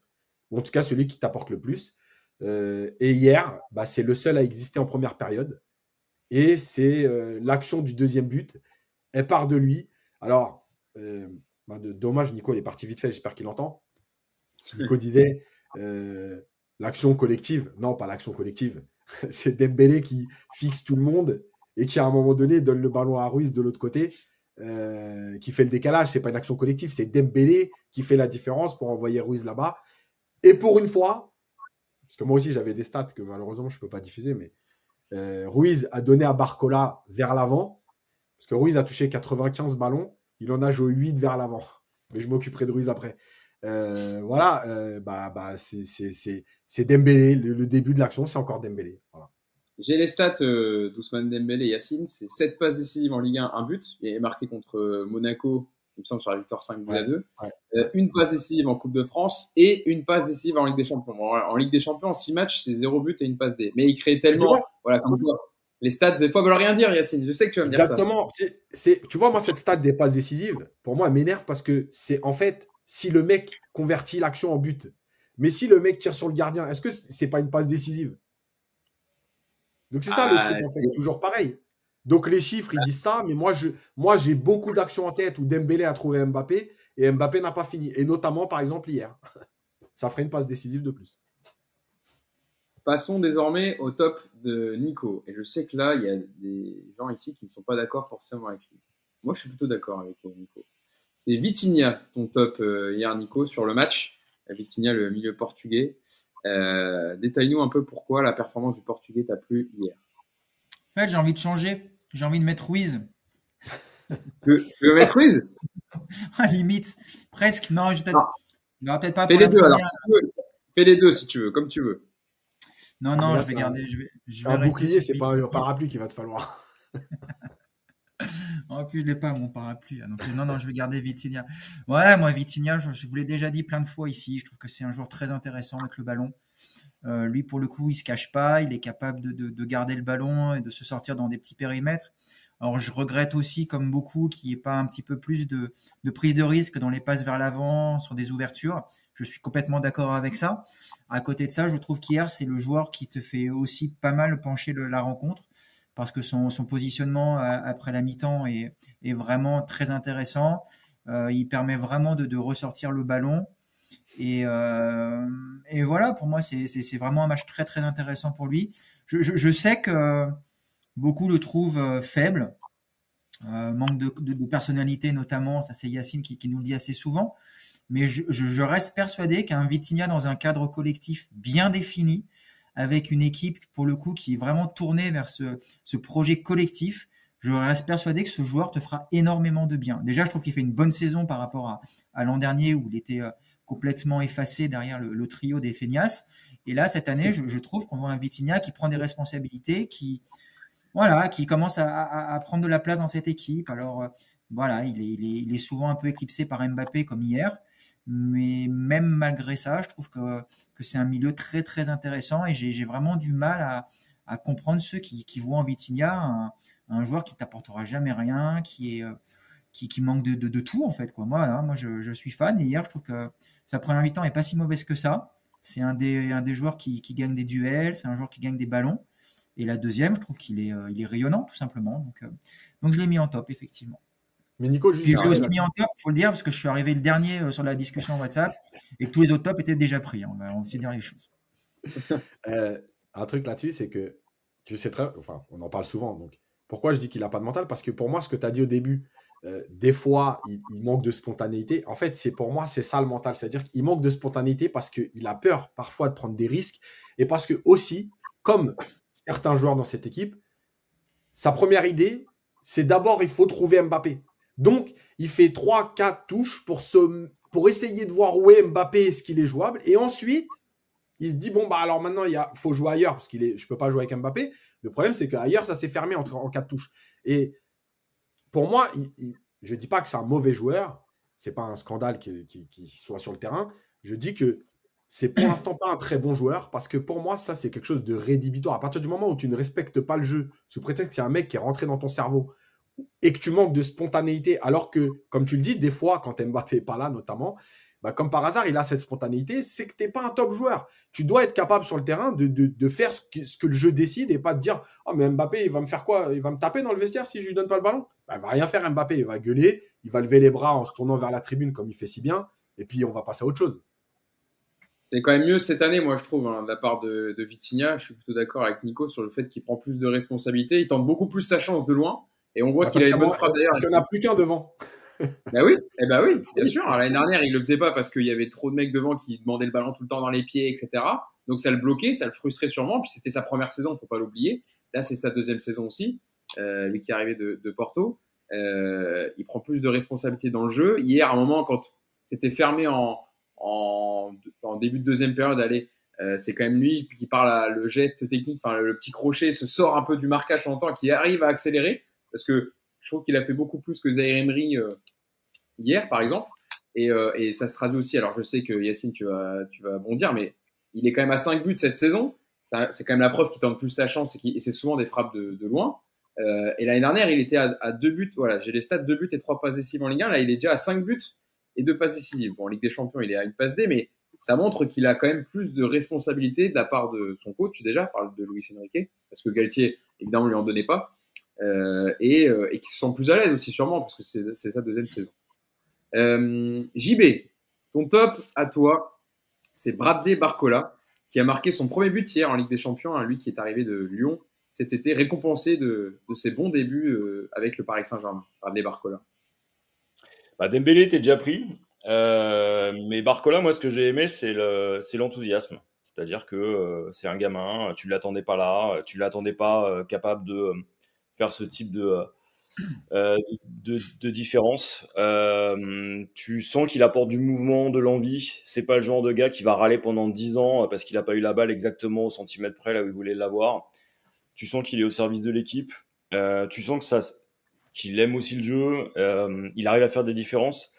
Et c'est quand même appréciable dans cette équipe avec Dembélé d'avoir ces deux-là, parce qu'entre euh, entre, entre, ça et l'ego de Kylian qui passe plus les portes, y a un moment donné, euh, bah, ça fait du bien aussi de voir ce type d'attitude sur le terrain. Et puis hier, il marque un, but qui est pas si évident que ça. Euh, donc non, moi Barcola m'a plu hier et, euh, et il est comme ça depuis le début de saison. Et honnêtement, c'est une surprise parce qu'on a été nombreux à râler à un moment donné quand on a vu sa signature, au prix on l'a vu, et objectivement, bah, c'est une bonne satisfaction. Quelqu'un veut réagir sur Bradley Barcola qui, c'est vrai, même je l'ai entendu hier en ITV d'après-match euh, au, micro de Canal, il est très posé, enfin il avait du recul déjà sur sa performance alors qu'il sortait du match, bon c'était un peu plus affreux, c'était à peu près genre 15 minutes après la fin du match, mais je l'ai trouvé plutôt, voilà, plutôt lucide, bon discours, sans en faire trop, mais il, il, trouve qu'il avait déjà du recul, etc. sur sa performance. Et et il fait pas de bruit. Et, euh, et il profite aussi évidemment du repositionnement d'Mbappé dans, dans l'axe. Mais en tout cas, euh, il prend sa chance, quoi. Il, il arrive à, à, prendre cette place et à la garder, euh, Yacine. Mais, ouais, après, je pense que son but, il, il rehausse sa performance. Elle n'est pas, elle est pas bonne, sa performance. Elle est... Par, contre, par contre, là où je rejoins euh, JB, c'est que le mec, il est dans l'état d'esprit. C'est-à-dire qu'il fait les efforts, il vient défendre, il fait les courses. Ça, il n'y a pas de problème. Après, dans, le, dans, dans, dans, des choix de jeu et tout, il n'a pas été bon hier. Voilà, maintenant, il n'a pas lâché. Et en plus, il marque à 20 secondes de son changement. Parce que si le ballon sort avant, euh, il n'est pas sur le terrain.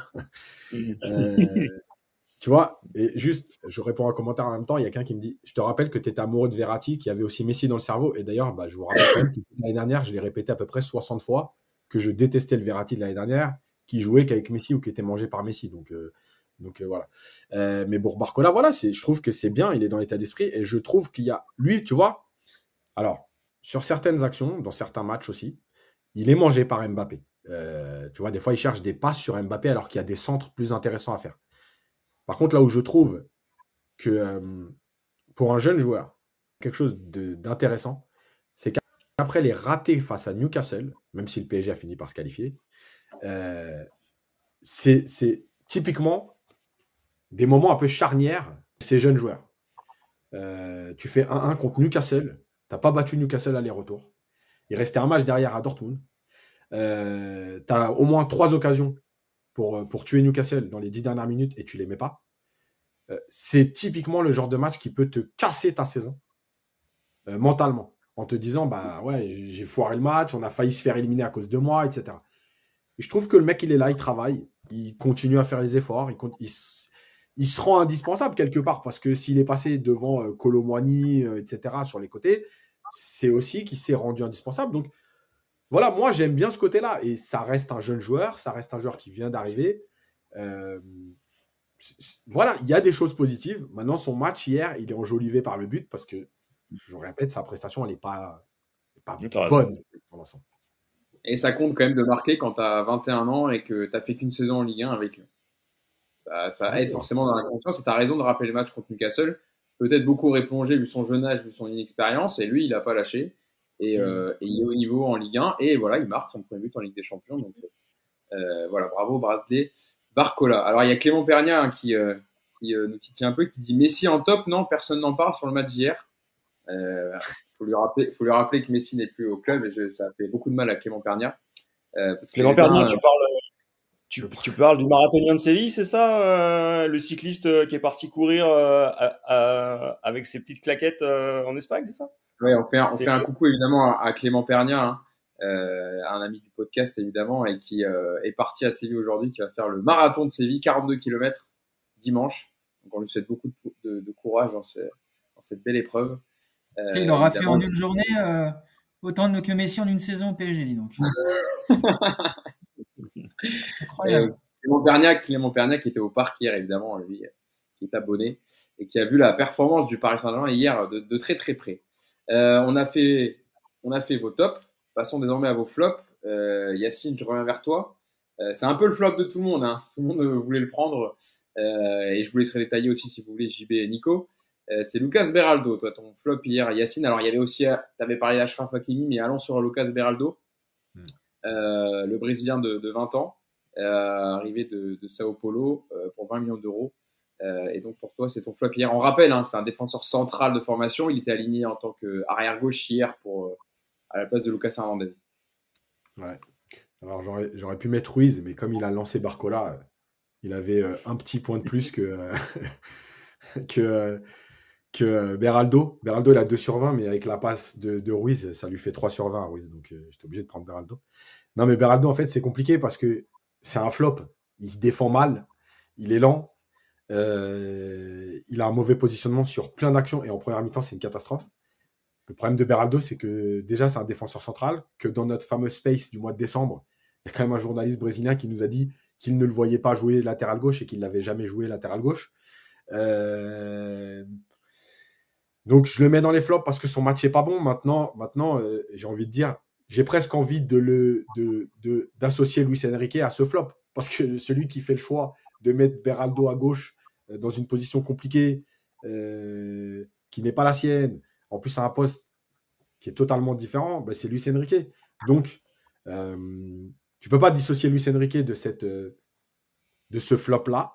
Maintenant, ce qui est sûr, c'est que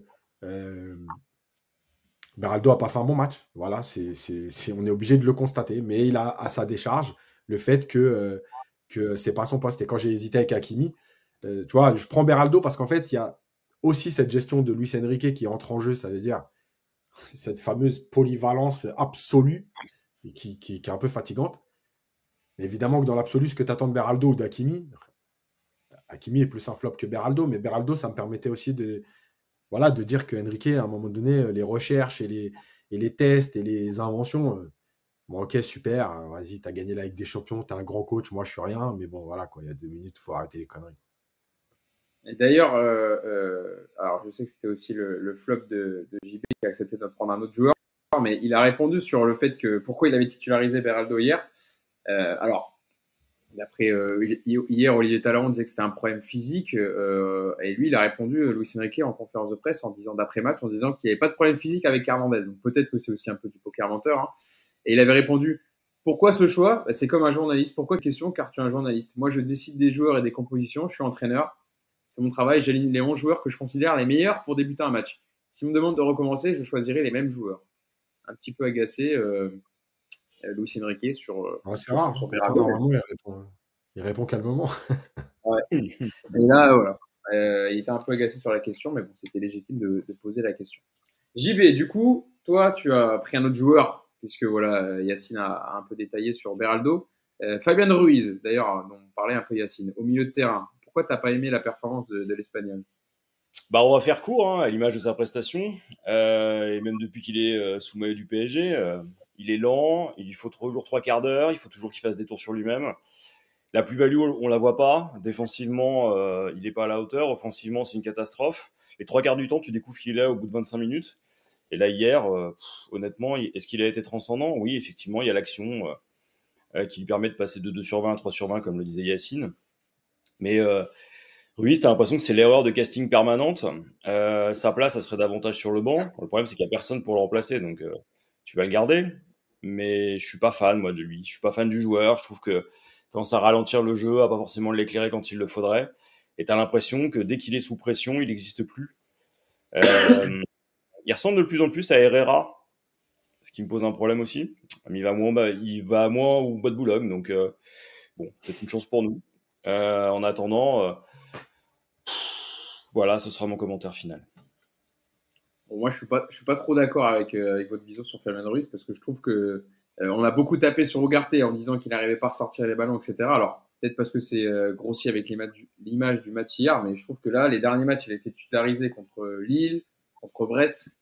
Je l'avais trouvé plutôt bon devant la défense. Fabian Ruiz, il amène un peu de taille, ce qui manque un peu parfois au milieu de terrain du PSG, un peu de, un peu de puissance.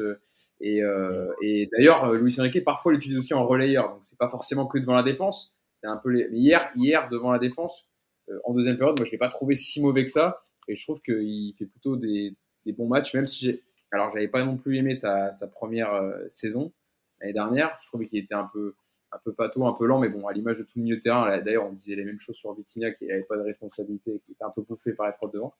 Mais je trouve que cette année, Ruiz, quand il joue, il, il est pas mauvais. Je dis pas qu'il est, il est pas transcendant, mais il est pas mauvais et il apporte autre chose que, que Manuel Ugarte. Après, euh, ouais, il fait monter la moyenne de centimètres, c'est vrai. C'est intéressant ça. Et de pas se réussir vers l'arrière. Euh, non, mais le mec, il fait 1m87 ou 88 ou je sais pas. Il y a une remise de la tête de Marquinhos. Non, mais le mec, il recule, il va même pas mettre la tête. Et vous me parlez de taille. Mais à quoi ça sert la taille si tu me mets jamais la tête? Et en plus, dans les duels, il est même pas costaud. Non, mais ah, c'est un joueur. Tu sais quoi? Je vais te dire. Et, et, et, je le dis parce que je me suis souvent pris la tête en plus avec des gens que je connais là-dessus. Fabian Ruiz, je l'ai découvert à l'Euro Espoir avec Ceballos. Et je vous jure que j'ai kiffé ce joueur. Voilà, je me dis, putain, c'est un joueur de foot. Ça, ça pue le football.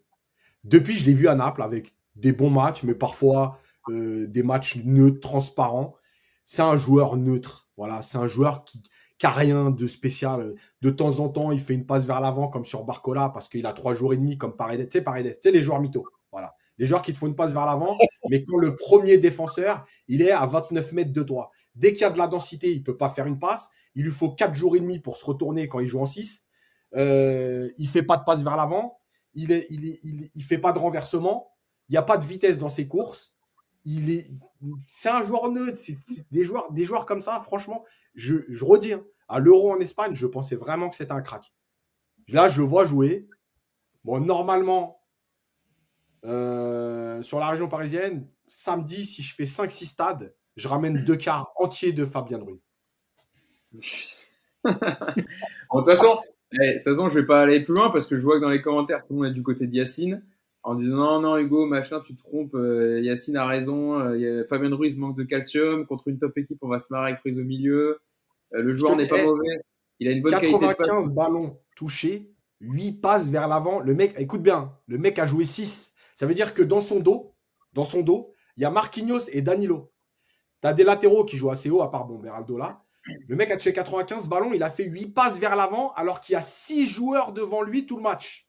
Et c'est ce que j'ai dit. J'ai dit qu'hier, il, j'ai dit qu'hier, il n'avait pas, été... il avait pas été dingue, mais comme toute l'équipe en première période, il n'était pas, il était, il était pas plus, il était pas plus nul qu'un autre en première. Mais bon, bref. Ah non, bah ça, tout le monde a été nul. Et, vous trouvez, vous trouvez que Zahir Emery, il a été meilleur hier? Non, non, il n'a pas été bon. Oh, il n'a pas été bon. Mais le problème, c'est que c'est le problème, c'est que Ruiz, tu lui demandes de jouer ici, c'est de sortir les ballons, mais il n'est pas capable de sortir un ballon. Bah, il faut le mettre relayeur alors. Il faut pas le mettre devant la défense. Il faut pas le mettre quoi. bah alors, alors très bien, d'accord. Donc faut pas le mettre. Mais si on met Ougarté, vous dites ah Ougarté, etc. Il est en sur-régime au début de saison. Euh, mais le, bah, et eh bah oui, le problème c'est, on en reviendra vite fait à son équipe, c'est qu'en fait ni Solaire, ni Ruiz, ni Ougarté doivent être là. Voilà. Et encore moins, mais, et encore moins, encore moins avec les idées de jeu de Luis Enrique. Mais il fait comment Luis Enrique? Donc ça veut dire qu'il met pas les trois, il met Ethan Mbappé? Bah non, il met bah, débrouille-toi. Moi, je sais pas, moi, il, a des joueurs polyvalents. Mais Asensio en 6. De toute façon, au point où on en est, vu qu'il n'y a pas d'impact, mais Asensio en 6, au moins, peut-être qu'il te sortira des ballons. Et puis, tu, il paraît que tout le monde est polyvalent. Alors, euh, vas-y. Bah, Asensio qui fait des. Bon, je vais pas le défendre, mais Asensio, j'aime bien. Il fait des très bonnes rentrées. Il fait, des, il fait des bons matchs. Bah oui, bien sûr. Il fait des bons matchs. Ouais, il fait des bons matchs, Asensio. Alors, on peut pas trop en parler parce qu'on n'a pas le temps, il faut qu'on avance. Mais euh, voilà, Marco Asensio, bon match. Bonne rentrée, en tout cas. Euh, Nico, je viens te voir pour le dernier flop euh, de notre, notre partie sur ces top et flop du match hier face à la Real Sociedad. Toi, tu as choisi, du coup, bah, je sais, c'était le, deuxième, voire le troisième choix, mais il fallait que tu en prennes un. Tu as pris Ashraf Hakimi. Ah bah je savais même pas, tu vois. Parce que vu qu'effectivement j'avais ah. donné tout le, tout le monde, moi. Bah, tu avais donné tout le monde, donc j'en ai, pris un, j'en ai pris un dans la liste, quoi. D'accord, bah écoute, va pour Hakimi. ouais, bah, tu, veux, tu, veux, faire un autre joueur? Tu peux, tu peux faire. Peux faire Marquinhos, hein, si tu veux. Tu peux faire Marquinhos. Non, non, non, Marquinhos, j'ai pas envie de. Non, non, laisse-le. Il a encore un tout petit peu de, de mental. Euh, on va pas, on va pas l'enterrer le match retour, lui. Laissons-le tranquille pendant trois semaines. parce qu'en plus, après ces 20 premières minutes, j'ai cru qu'il allait s'effondrer et il s'est remis dans le match. Bah, moi, après ces deux premières, moi déjà, j'ai cru qu'il s'effondrait. Hein. J'ai même cru qu'il s'était effondré au moment de, l'échange des fanions, si tu veux. Donc, non, non.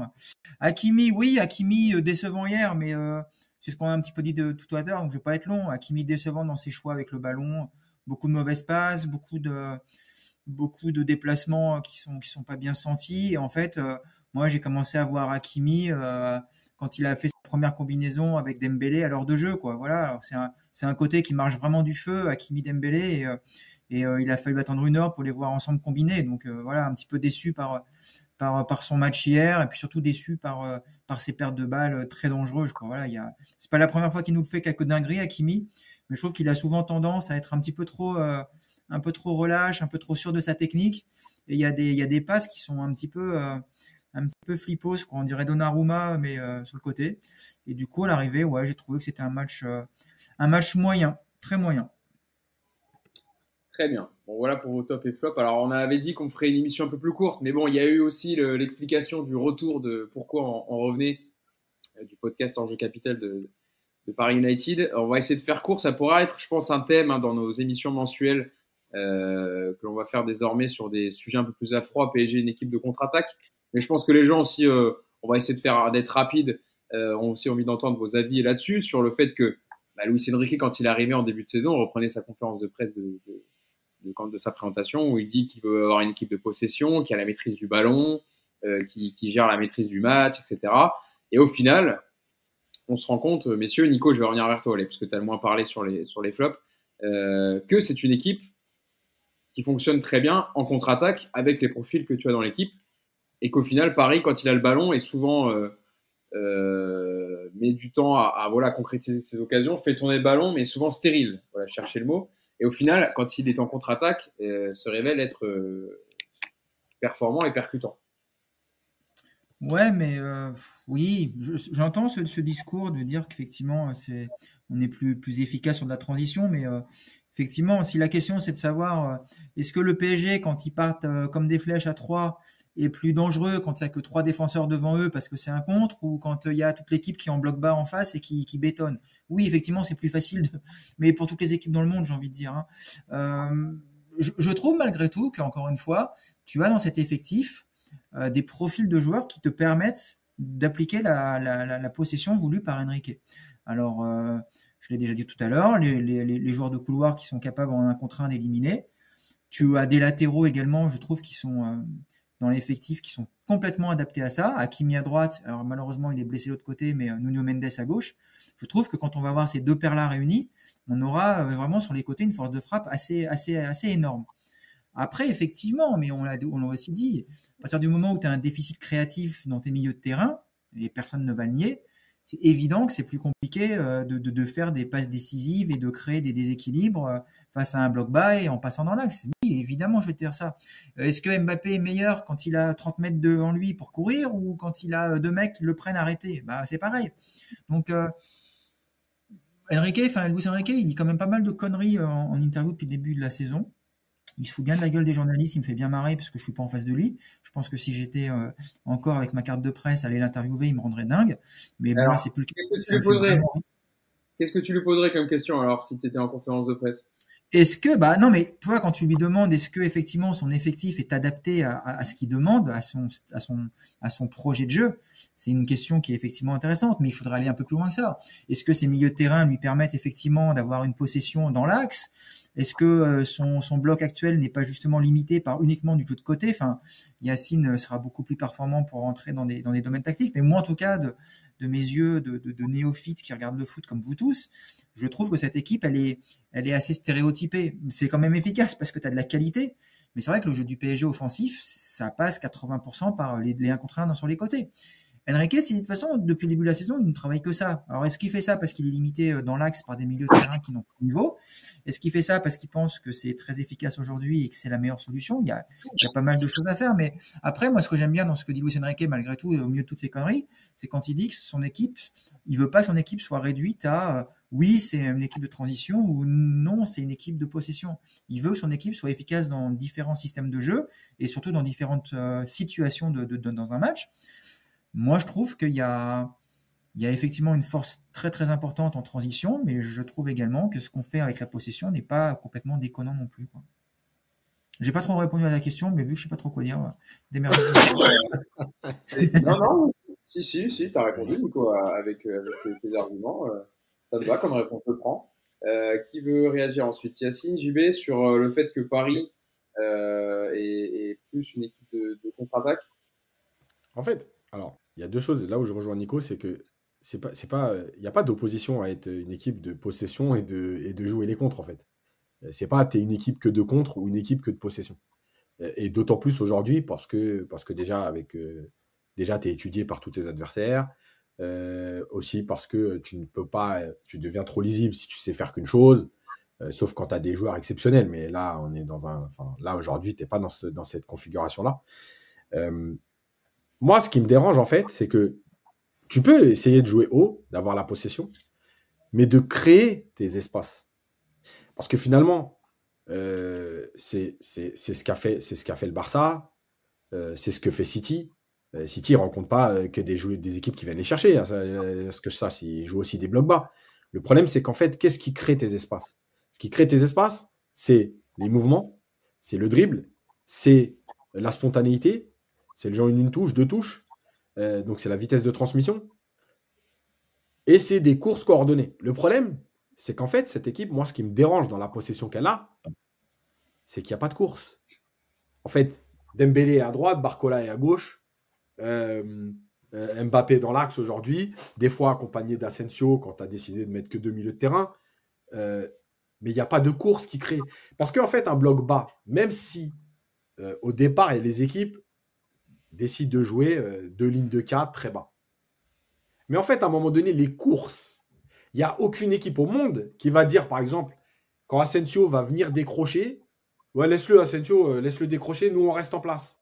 Tiens, il y a Barcola qui rentre à l'intérieur. Non, laisse-le, laisse-le, on s'en fout. Ah, tiens, Dembélé maintenant. Non, laisse-le, on s'en fout. Nous, on reste deux lignes de 4 bêtement et on ne bouge pas. En fait, c'est ça le problème. Et, le, et, la deuxième chose, quand je parle d'intensité des passes, c'est que, évidemment, que quand je parlais tout à l'heure de Vitinha.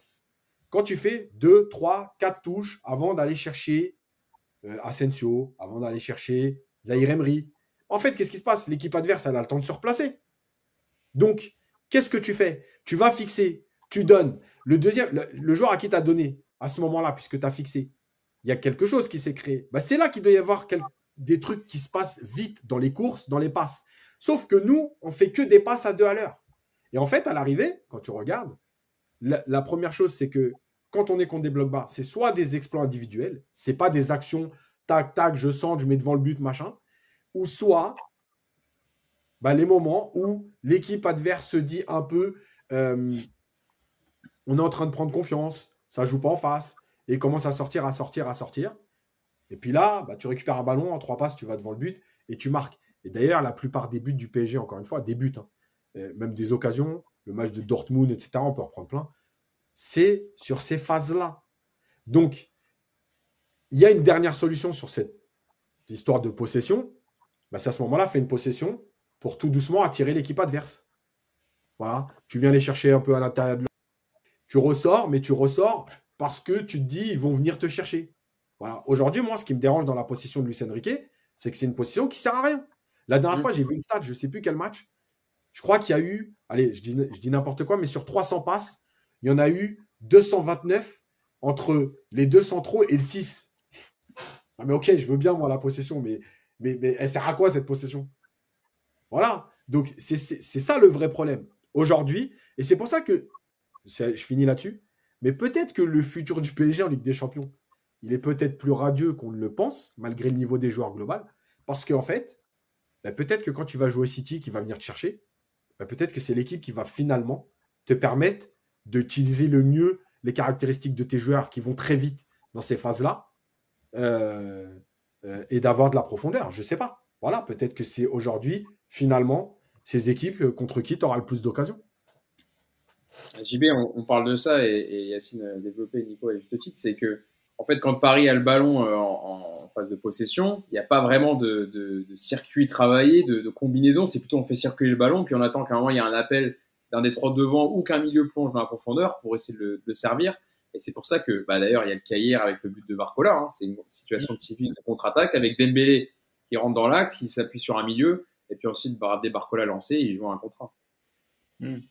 Bah, on a l'impression qu'on n'est pas équipé pour faire, euh, pour faire autre chose. C'est peut-être ça le problème. C'est ce que disait très justement Nico, c'est-à-dire que si on avait un autre niveau en termes de milieu de terrain, on serait peut-être à proposer autre chose. Après, euh, ouais, sur ce football de transition-là, qui est un football de contre-attaque, ça fonctionne.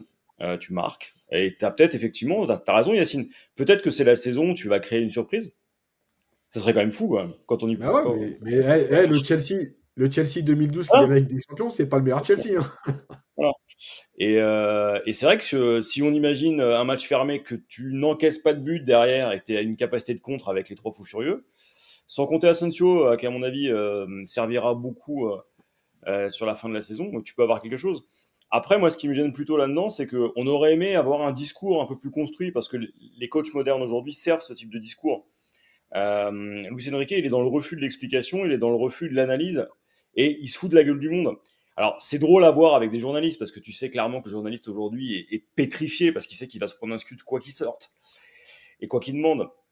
Mais c'est vrai que l'absence d'explication, en tout cas de discours, euh, fait que bah, il laisse la place à euh, des débats qui sont autour de choses assez creuses. On ne sait pas euh, ce que Luis Enrique pense véritablement du football de transition et de possession. On ne sait pas ce qu'il met derrière ça. On ne sait pas finalement ce qu'il appelle de ses voeux. Et c'est peut-être ça aussi, c'est-à-dire c'est l'absence d'un discours sur le football pratiqué. Or, aujourd'hui, la presse française est incapable d'aller le chercher là-dessus. Et moi, c'est là où je vois le manque. Parce que finalement, nous, on en est à, faire avec le peu de choses données et à voir le contenu des matchs en se disant qu'est-ce que ça peut donner. Bon, c'est peut-être ça qui manque, c'est le déficit de communication, à mon avis. Après, après en même temps, les questions ne sont pas toujours. C'est à l'image de la presse française, hein, sans vouloir être méchant. Euh, assez médiocre.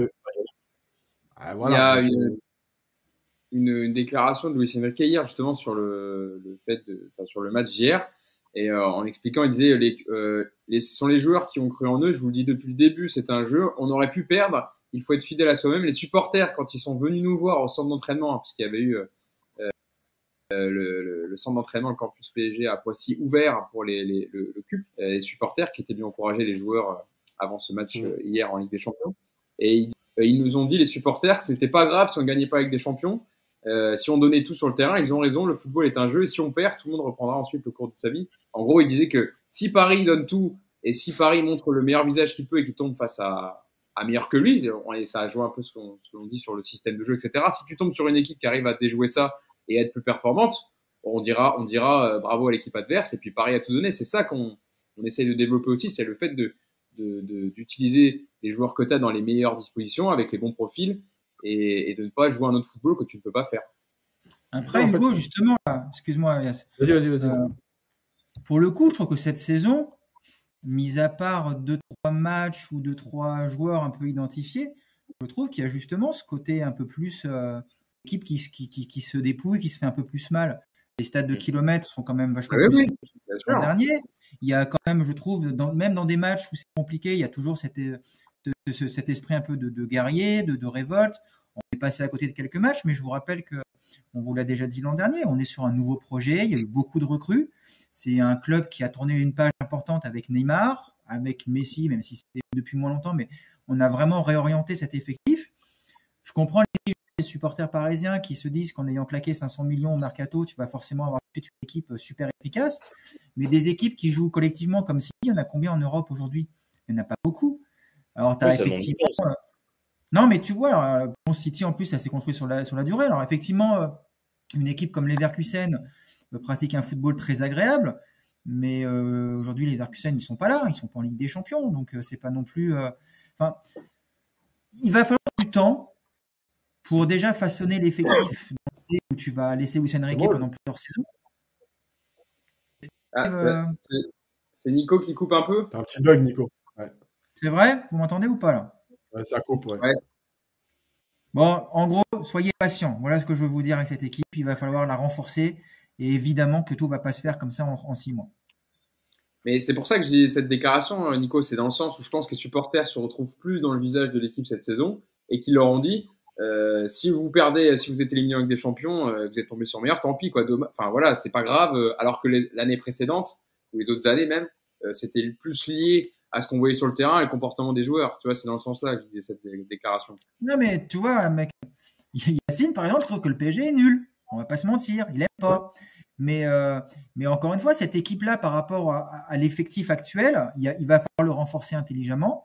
Mais je trouve quand même qu'il y a une base intéressante dans les comportements, dans l'idée de construire quelque chose sur le, sur le long terme. Moi, je, je me reconnais plus dans ce PSG que dans celui de l'an dernier ou de- ou d'il y a deux ans avec euh, Messi. Mais il n'y a pas photo pour moi. Je prends malgré tout plus de plaisir à les voir jouer, même s'il y a une qualité technique qui est moins importante. Euh, effectivement, euh, quand, quand, quand tu avais Verratti au milieu de terrain, tu avais un milieu de terrain qui était quand même beaucoup plus fort. Moi, aujourd'hui, quand je vois les mecs se battre, eh ben, je me reconnais plus là-dedans. Donc, c'est. Je comprends qu'on veuille tout de suite euh, très vite du football, de la qualité, des résultats. Je trouve quand même bien que ce PSG-là prenne le temps de se construire et il va falloir accepter encore une fois que ce PSG-là n'est pas capable de produire un football comme City au bout de six mois. C'est, pour moi, c'est logique. Après, avec l'effectif actuel, évidemment, tu n'auras jamais la qualité technique de, de, de City au milieu de terrain, notamment, qui va évidemment falloir trouver des joueurs qui, rentrent dans un autre table. Je pense qu'un mec comme Bernardo Silva aurait fait un bien fou, par exemple, cette saison. Mais, mais je trouve quand même, malgré tout, que le PSG va dans la bonne direction. Et si le PSG doit se faire éliminer par la Real Sociedad dans trois semaines, je serais comme vous, je serais très déçu. Je pense que ce sera, on parlera de saison ratée. Par contre, si derrière tu tapes Manchester City et que tu, te fais éliminer en te battant avec tes armes, moi, je serais pas scandalisé par cette saison, loin de là, quoi. Je, je plus sois, comme on dit, Nico. Je suis d'accord avec toi. Euh, Est-ce que Yacine, tu veux rajouter un dernier mot ou on termine le podcast là-dessus? Est-ce que tu veux dire un... Je vois un commentaire, c'est pour ça que tu dis ça. Je vois un commentaire en disant euh, Yacine, c'est Rash2510 qui dit ça. Yacine ne trouve pas que la team est nulle, mais avec l'œil tactique qu'il a, il rage de pas voir plus. C'est ça, Yacine? Moi, j'ai dit, moi, je, je trouve qu'il y a des, des séquences de jeu qui sont intéressantes, mais je trouve pas que cette équipe euh, montre des choses euh, exceptionnelles, qu'elle progresse, même qu'elle progresse jusqu'à, franchement, sur, à part le match de Lille, désolé, mais décembre, janvier, c'était, enfin, pour moi, il y a eu des matchs, c'était, horrible, quoi. Donc, donc voilà, je, je, il y a des choses que j'arrive pas à comprendre, et le, et le truc, c'est que euh, moi, j'aime bien quand tu, tu tu sens quelque En fait, le truc, je vais finir là-dessus parce qu'en fait, c'est pas le tactique. C'est Luis Enrique, je suis d'accord pour chercher des choses, pour faire progresser ton équipe. Je trouve qu'à un moment donné, il y a des limites à ça, notamment dans les positionnements de certains joueurs, etc. Et je trouve que finalement, il n'y a pas de ligne directrice. Après, peut-être qu'il a raison. Et la dernière chose, c'est que, encore une fois, moi, je je, je vois pas dans le, je vois pas l'avenir. Donc, euh, moi, j'analyse les choses aujourd'hui. Aujourd'hui, voilà ce que je vois. Je dis pas que dans un an et demi, ou dans un an même, ce PSG euh, produira, mais tiens, même pas euh, plus que ce que fait les Verkusen aujourd'hui. Peut-être que ce sera le cas. Je dis juste qu'aujourd'hui, je vois ça. Et les signes qui montrent que ça va aller mieux, aujourd'hui, j'en vois pas. Pas spécialement ce que je veux dire, tu vois. C'est-à-dire que, par exemple, tout à l'heure, quand on parlait des milieux de terrain, bah oui, comme on l'a dit avec Nico, ouais, j'enlève Ruiz, je mets Ougarté, je vais pas te dire que ça va aller mieux. Parce que pour moi, en fait, sur le banc, il n'y a pas de joueurs qui sont aujourd'hui capables de t'amener plus que ça.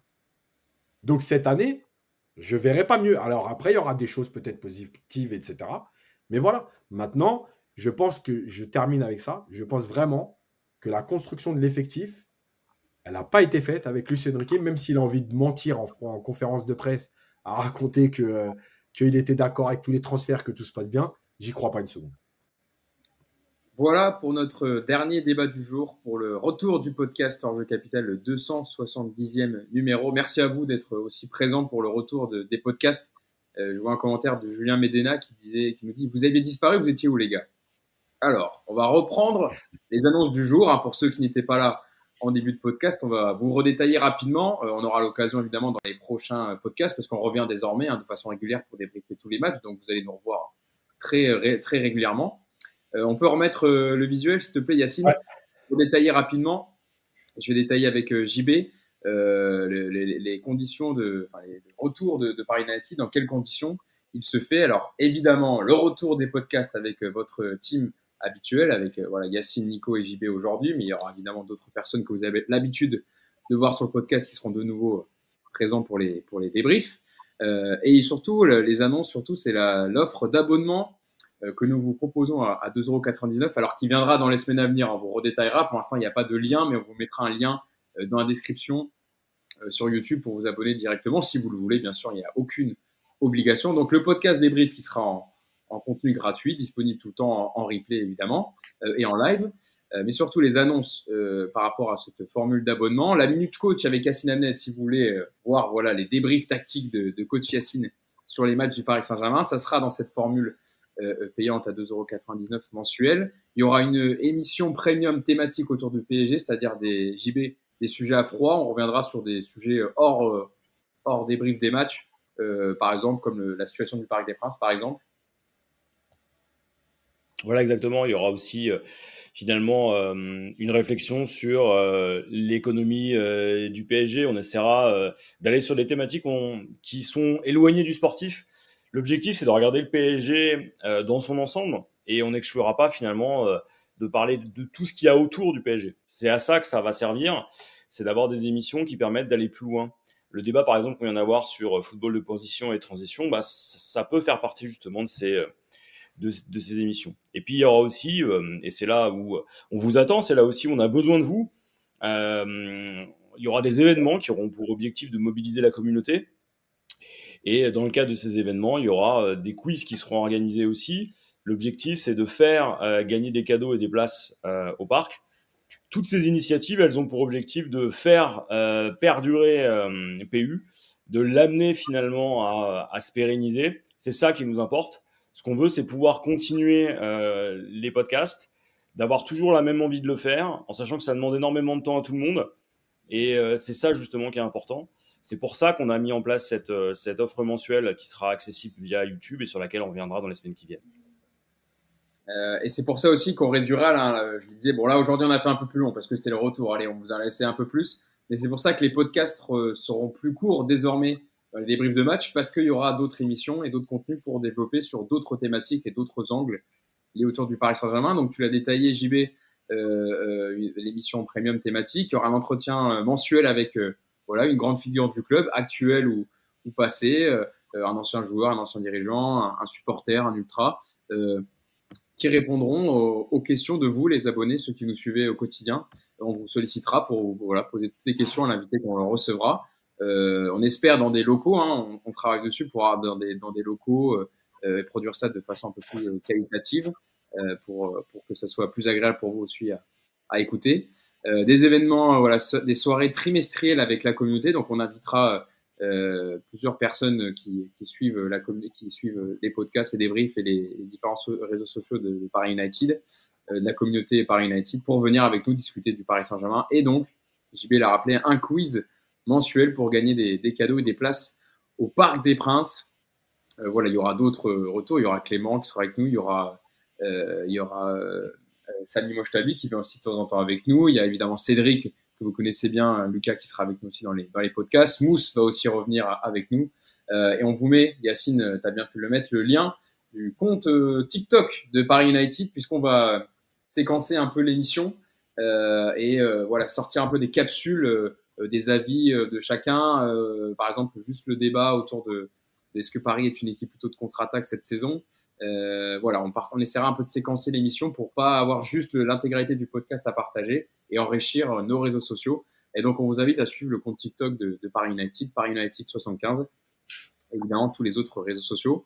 Je voulais remercier également pour euh, terminer le podcast, avant de vous remercier tous les, tous les trois, euh, Sacha Mas qui voilà, est, est, accrédité avec Paris United et qui a tous les matchs du Parc des Princes et qui nous développe de, de magnifiques photos, des contenus aussi qui vont alimenter le compte, tweet, le compte TikTok et les réseaux sociaux de Paris United avec euh, euh, ces magnifiques photos qu'il fait euh, autour du, parc et autour des buts en général. Sacha Mass, vous pouvez suivre sur, son compte Instagram Nineprod, qui travaille avec nous depuis le début sur Paris United et qu'on remercie pour toutes ces photos et ces contenus qu'il nous fait.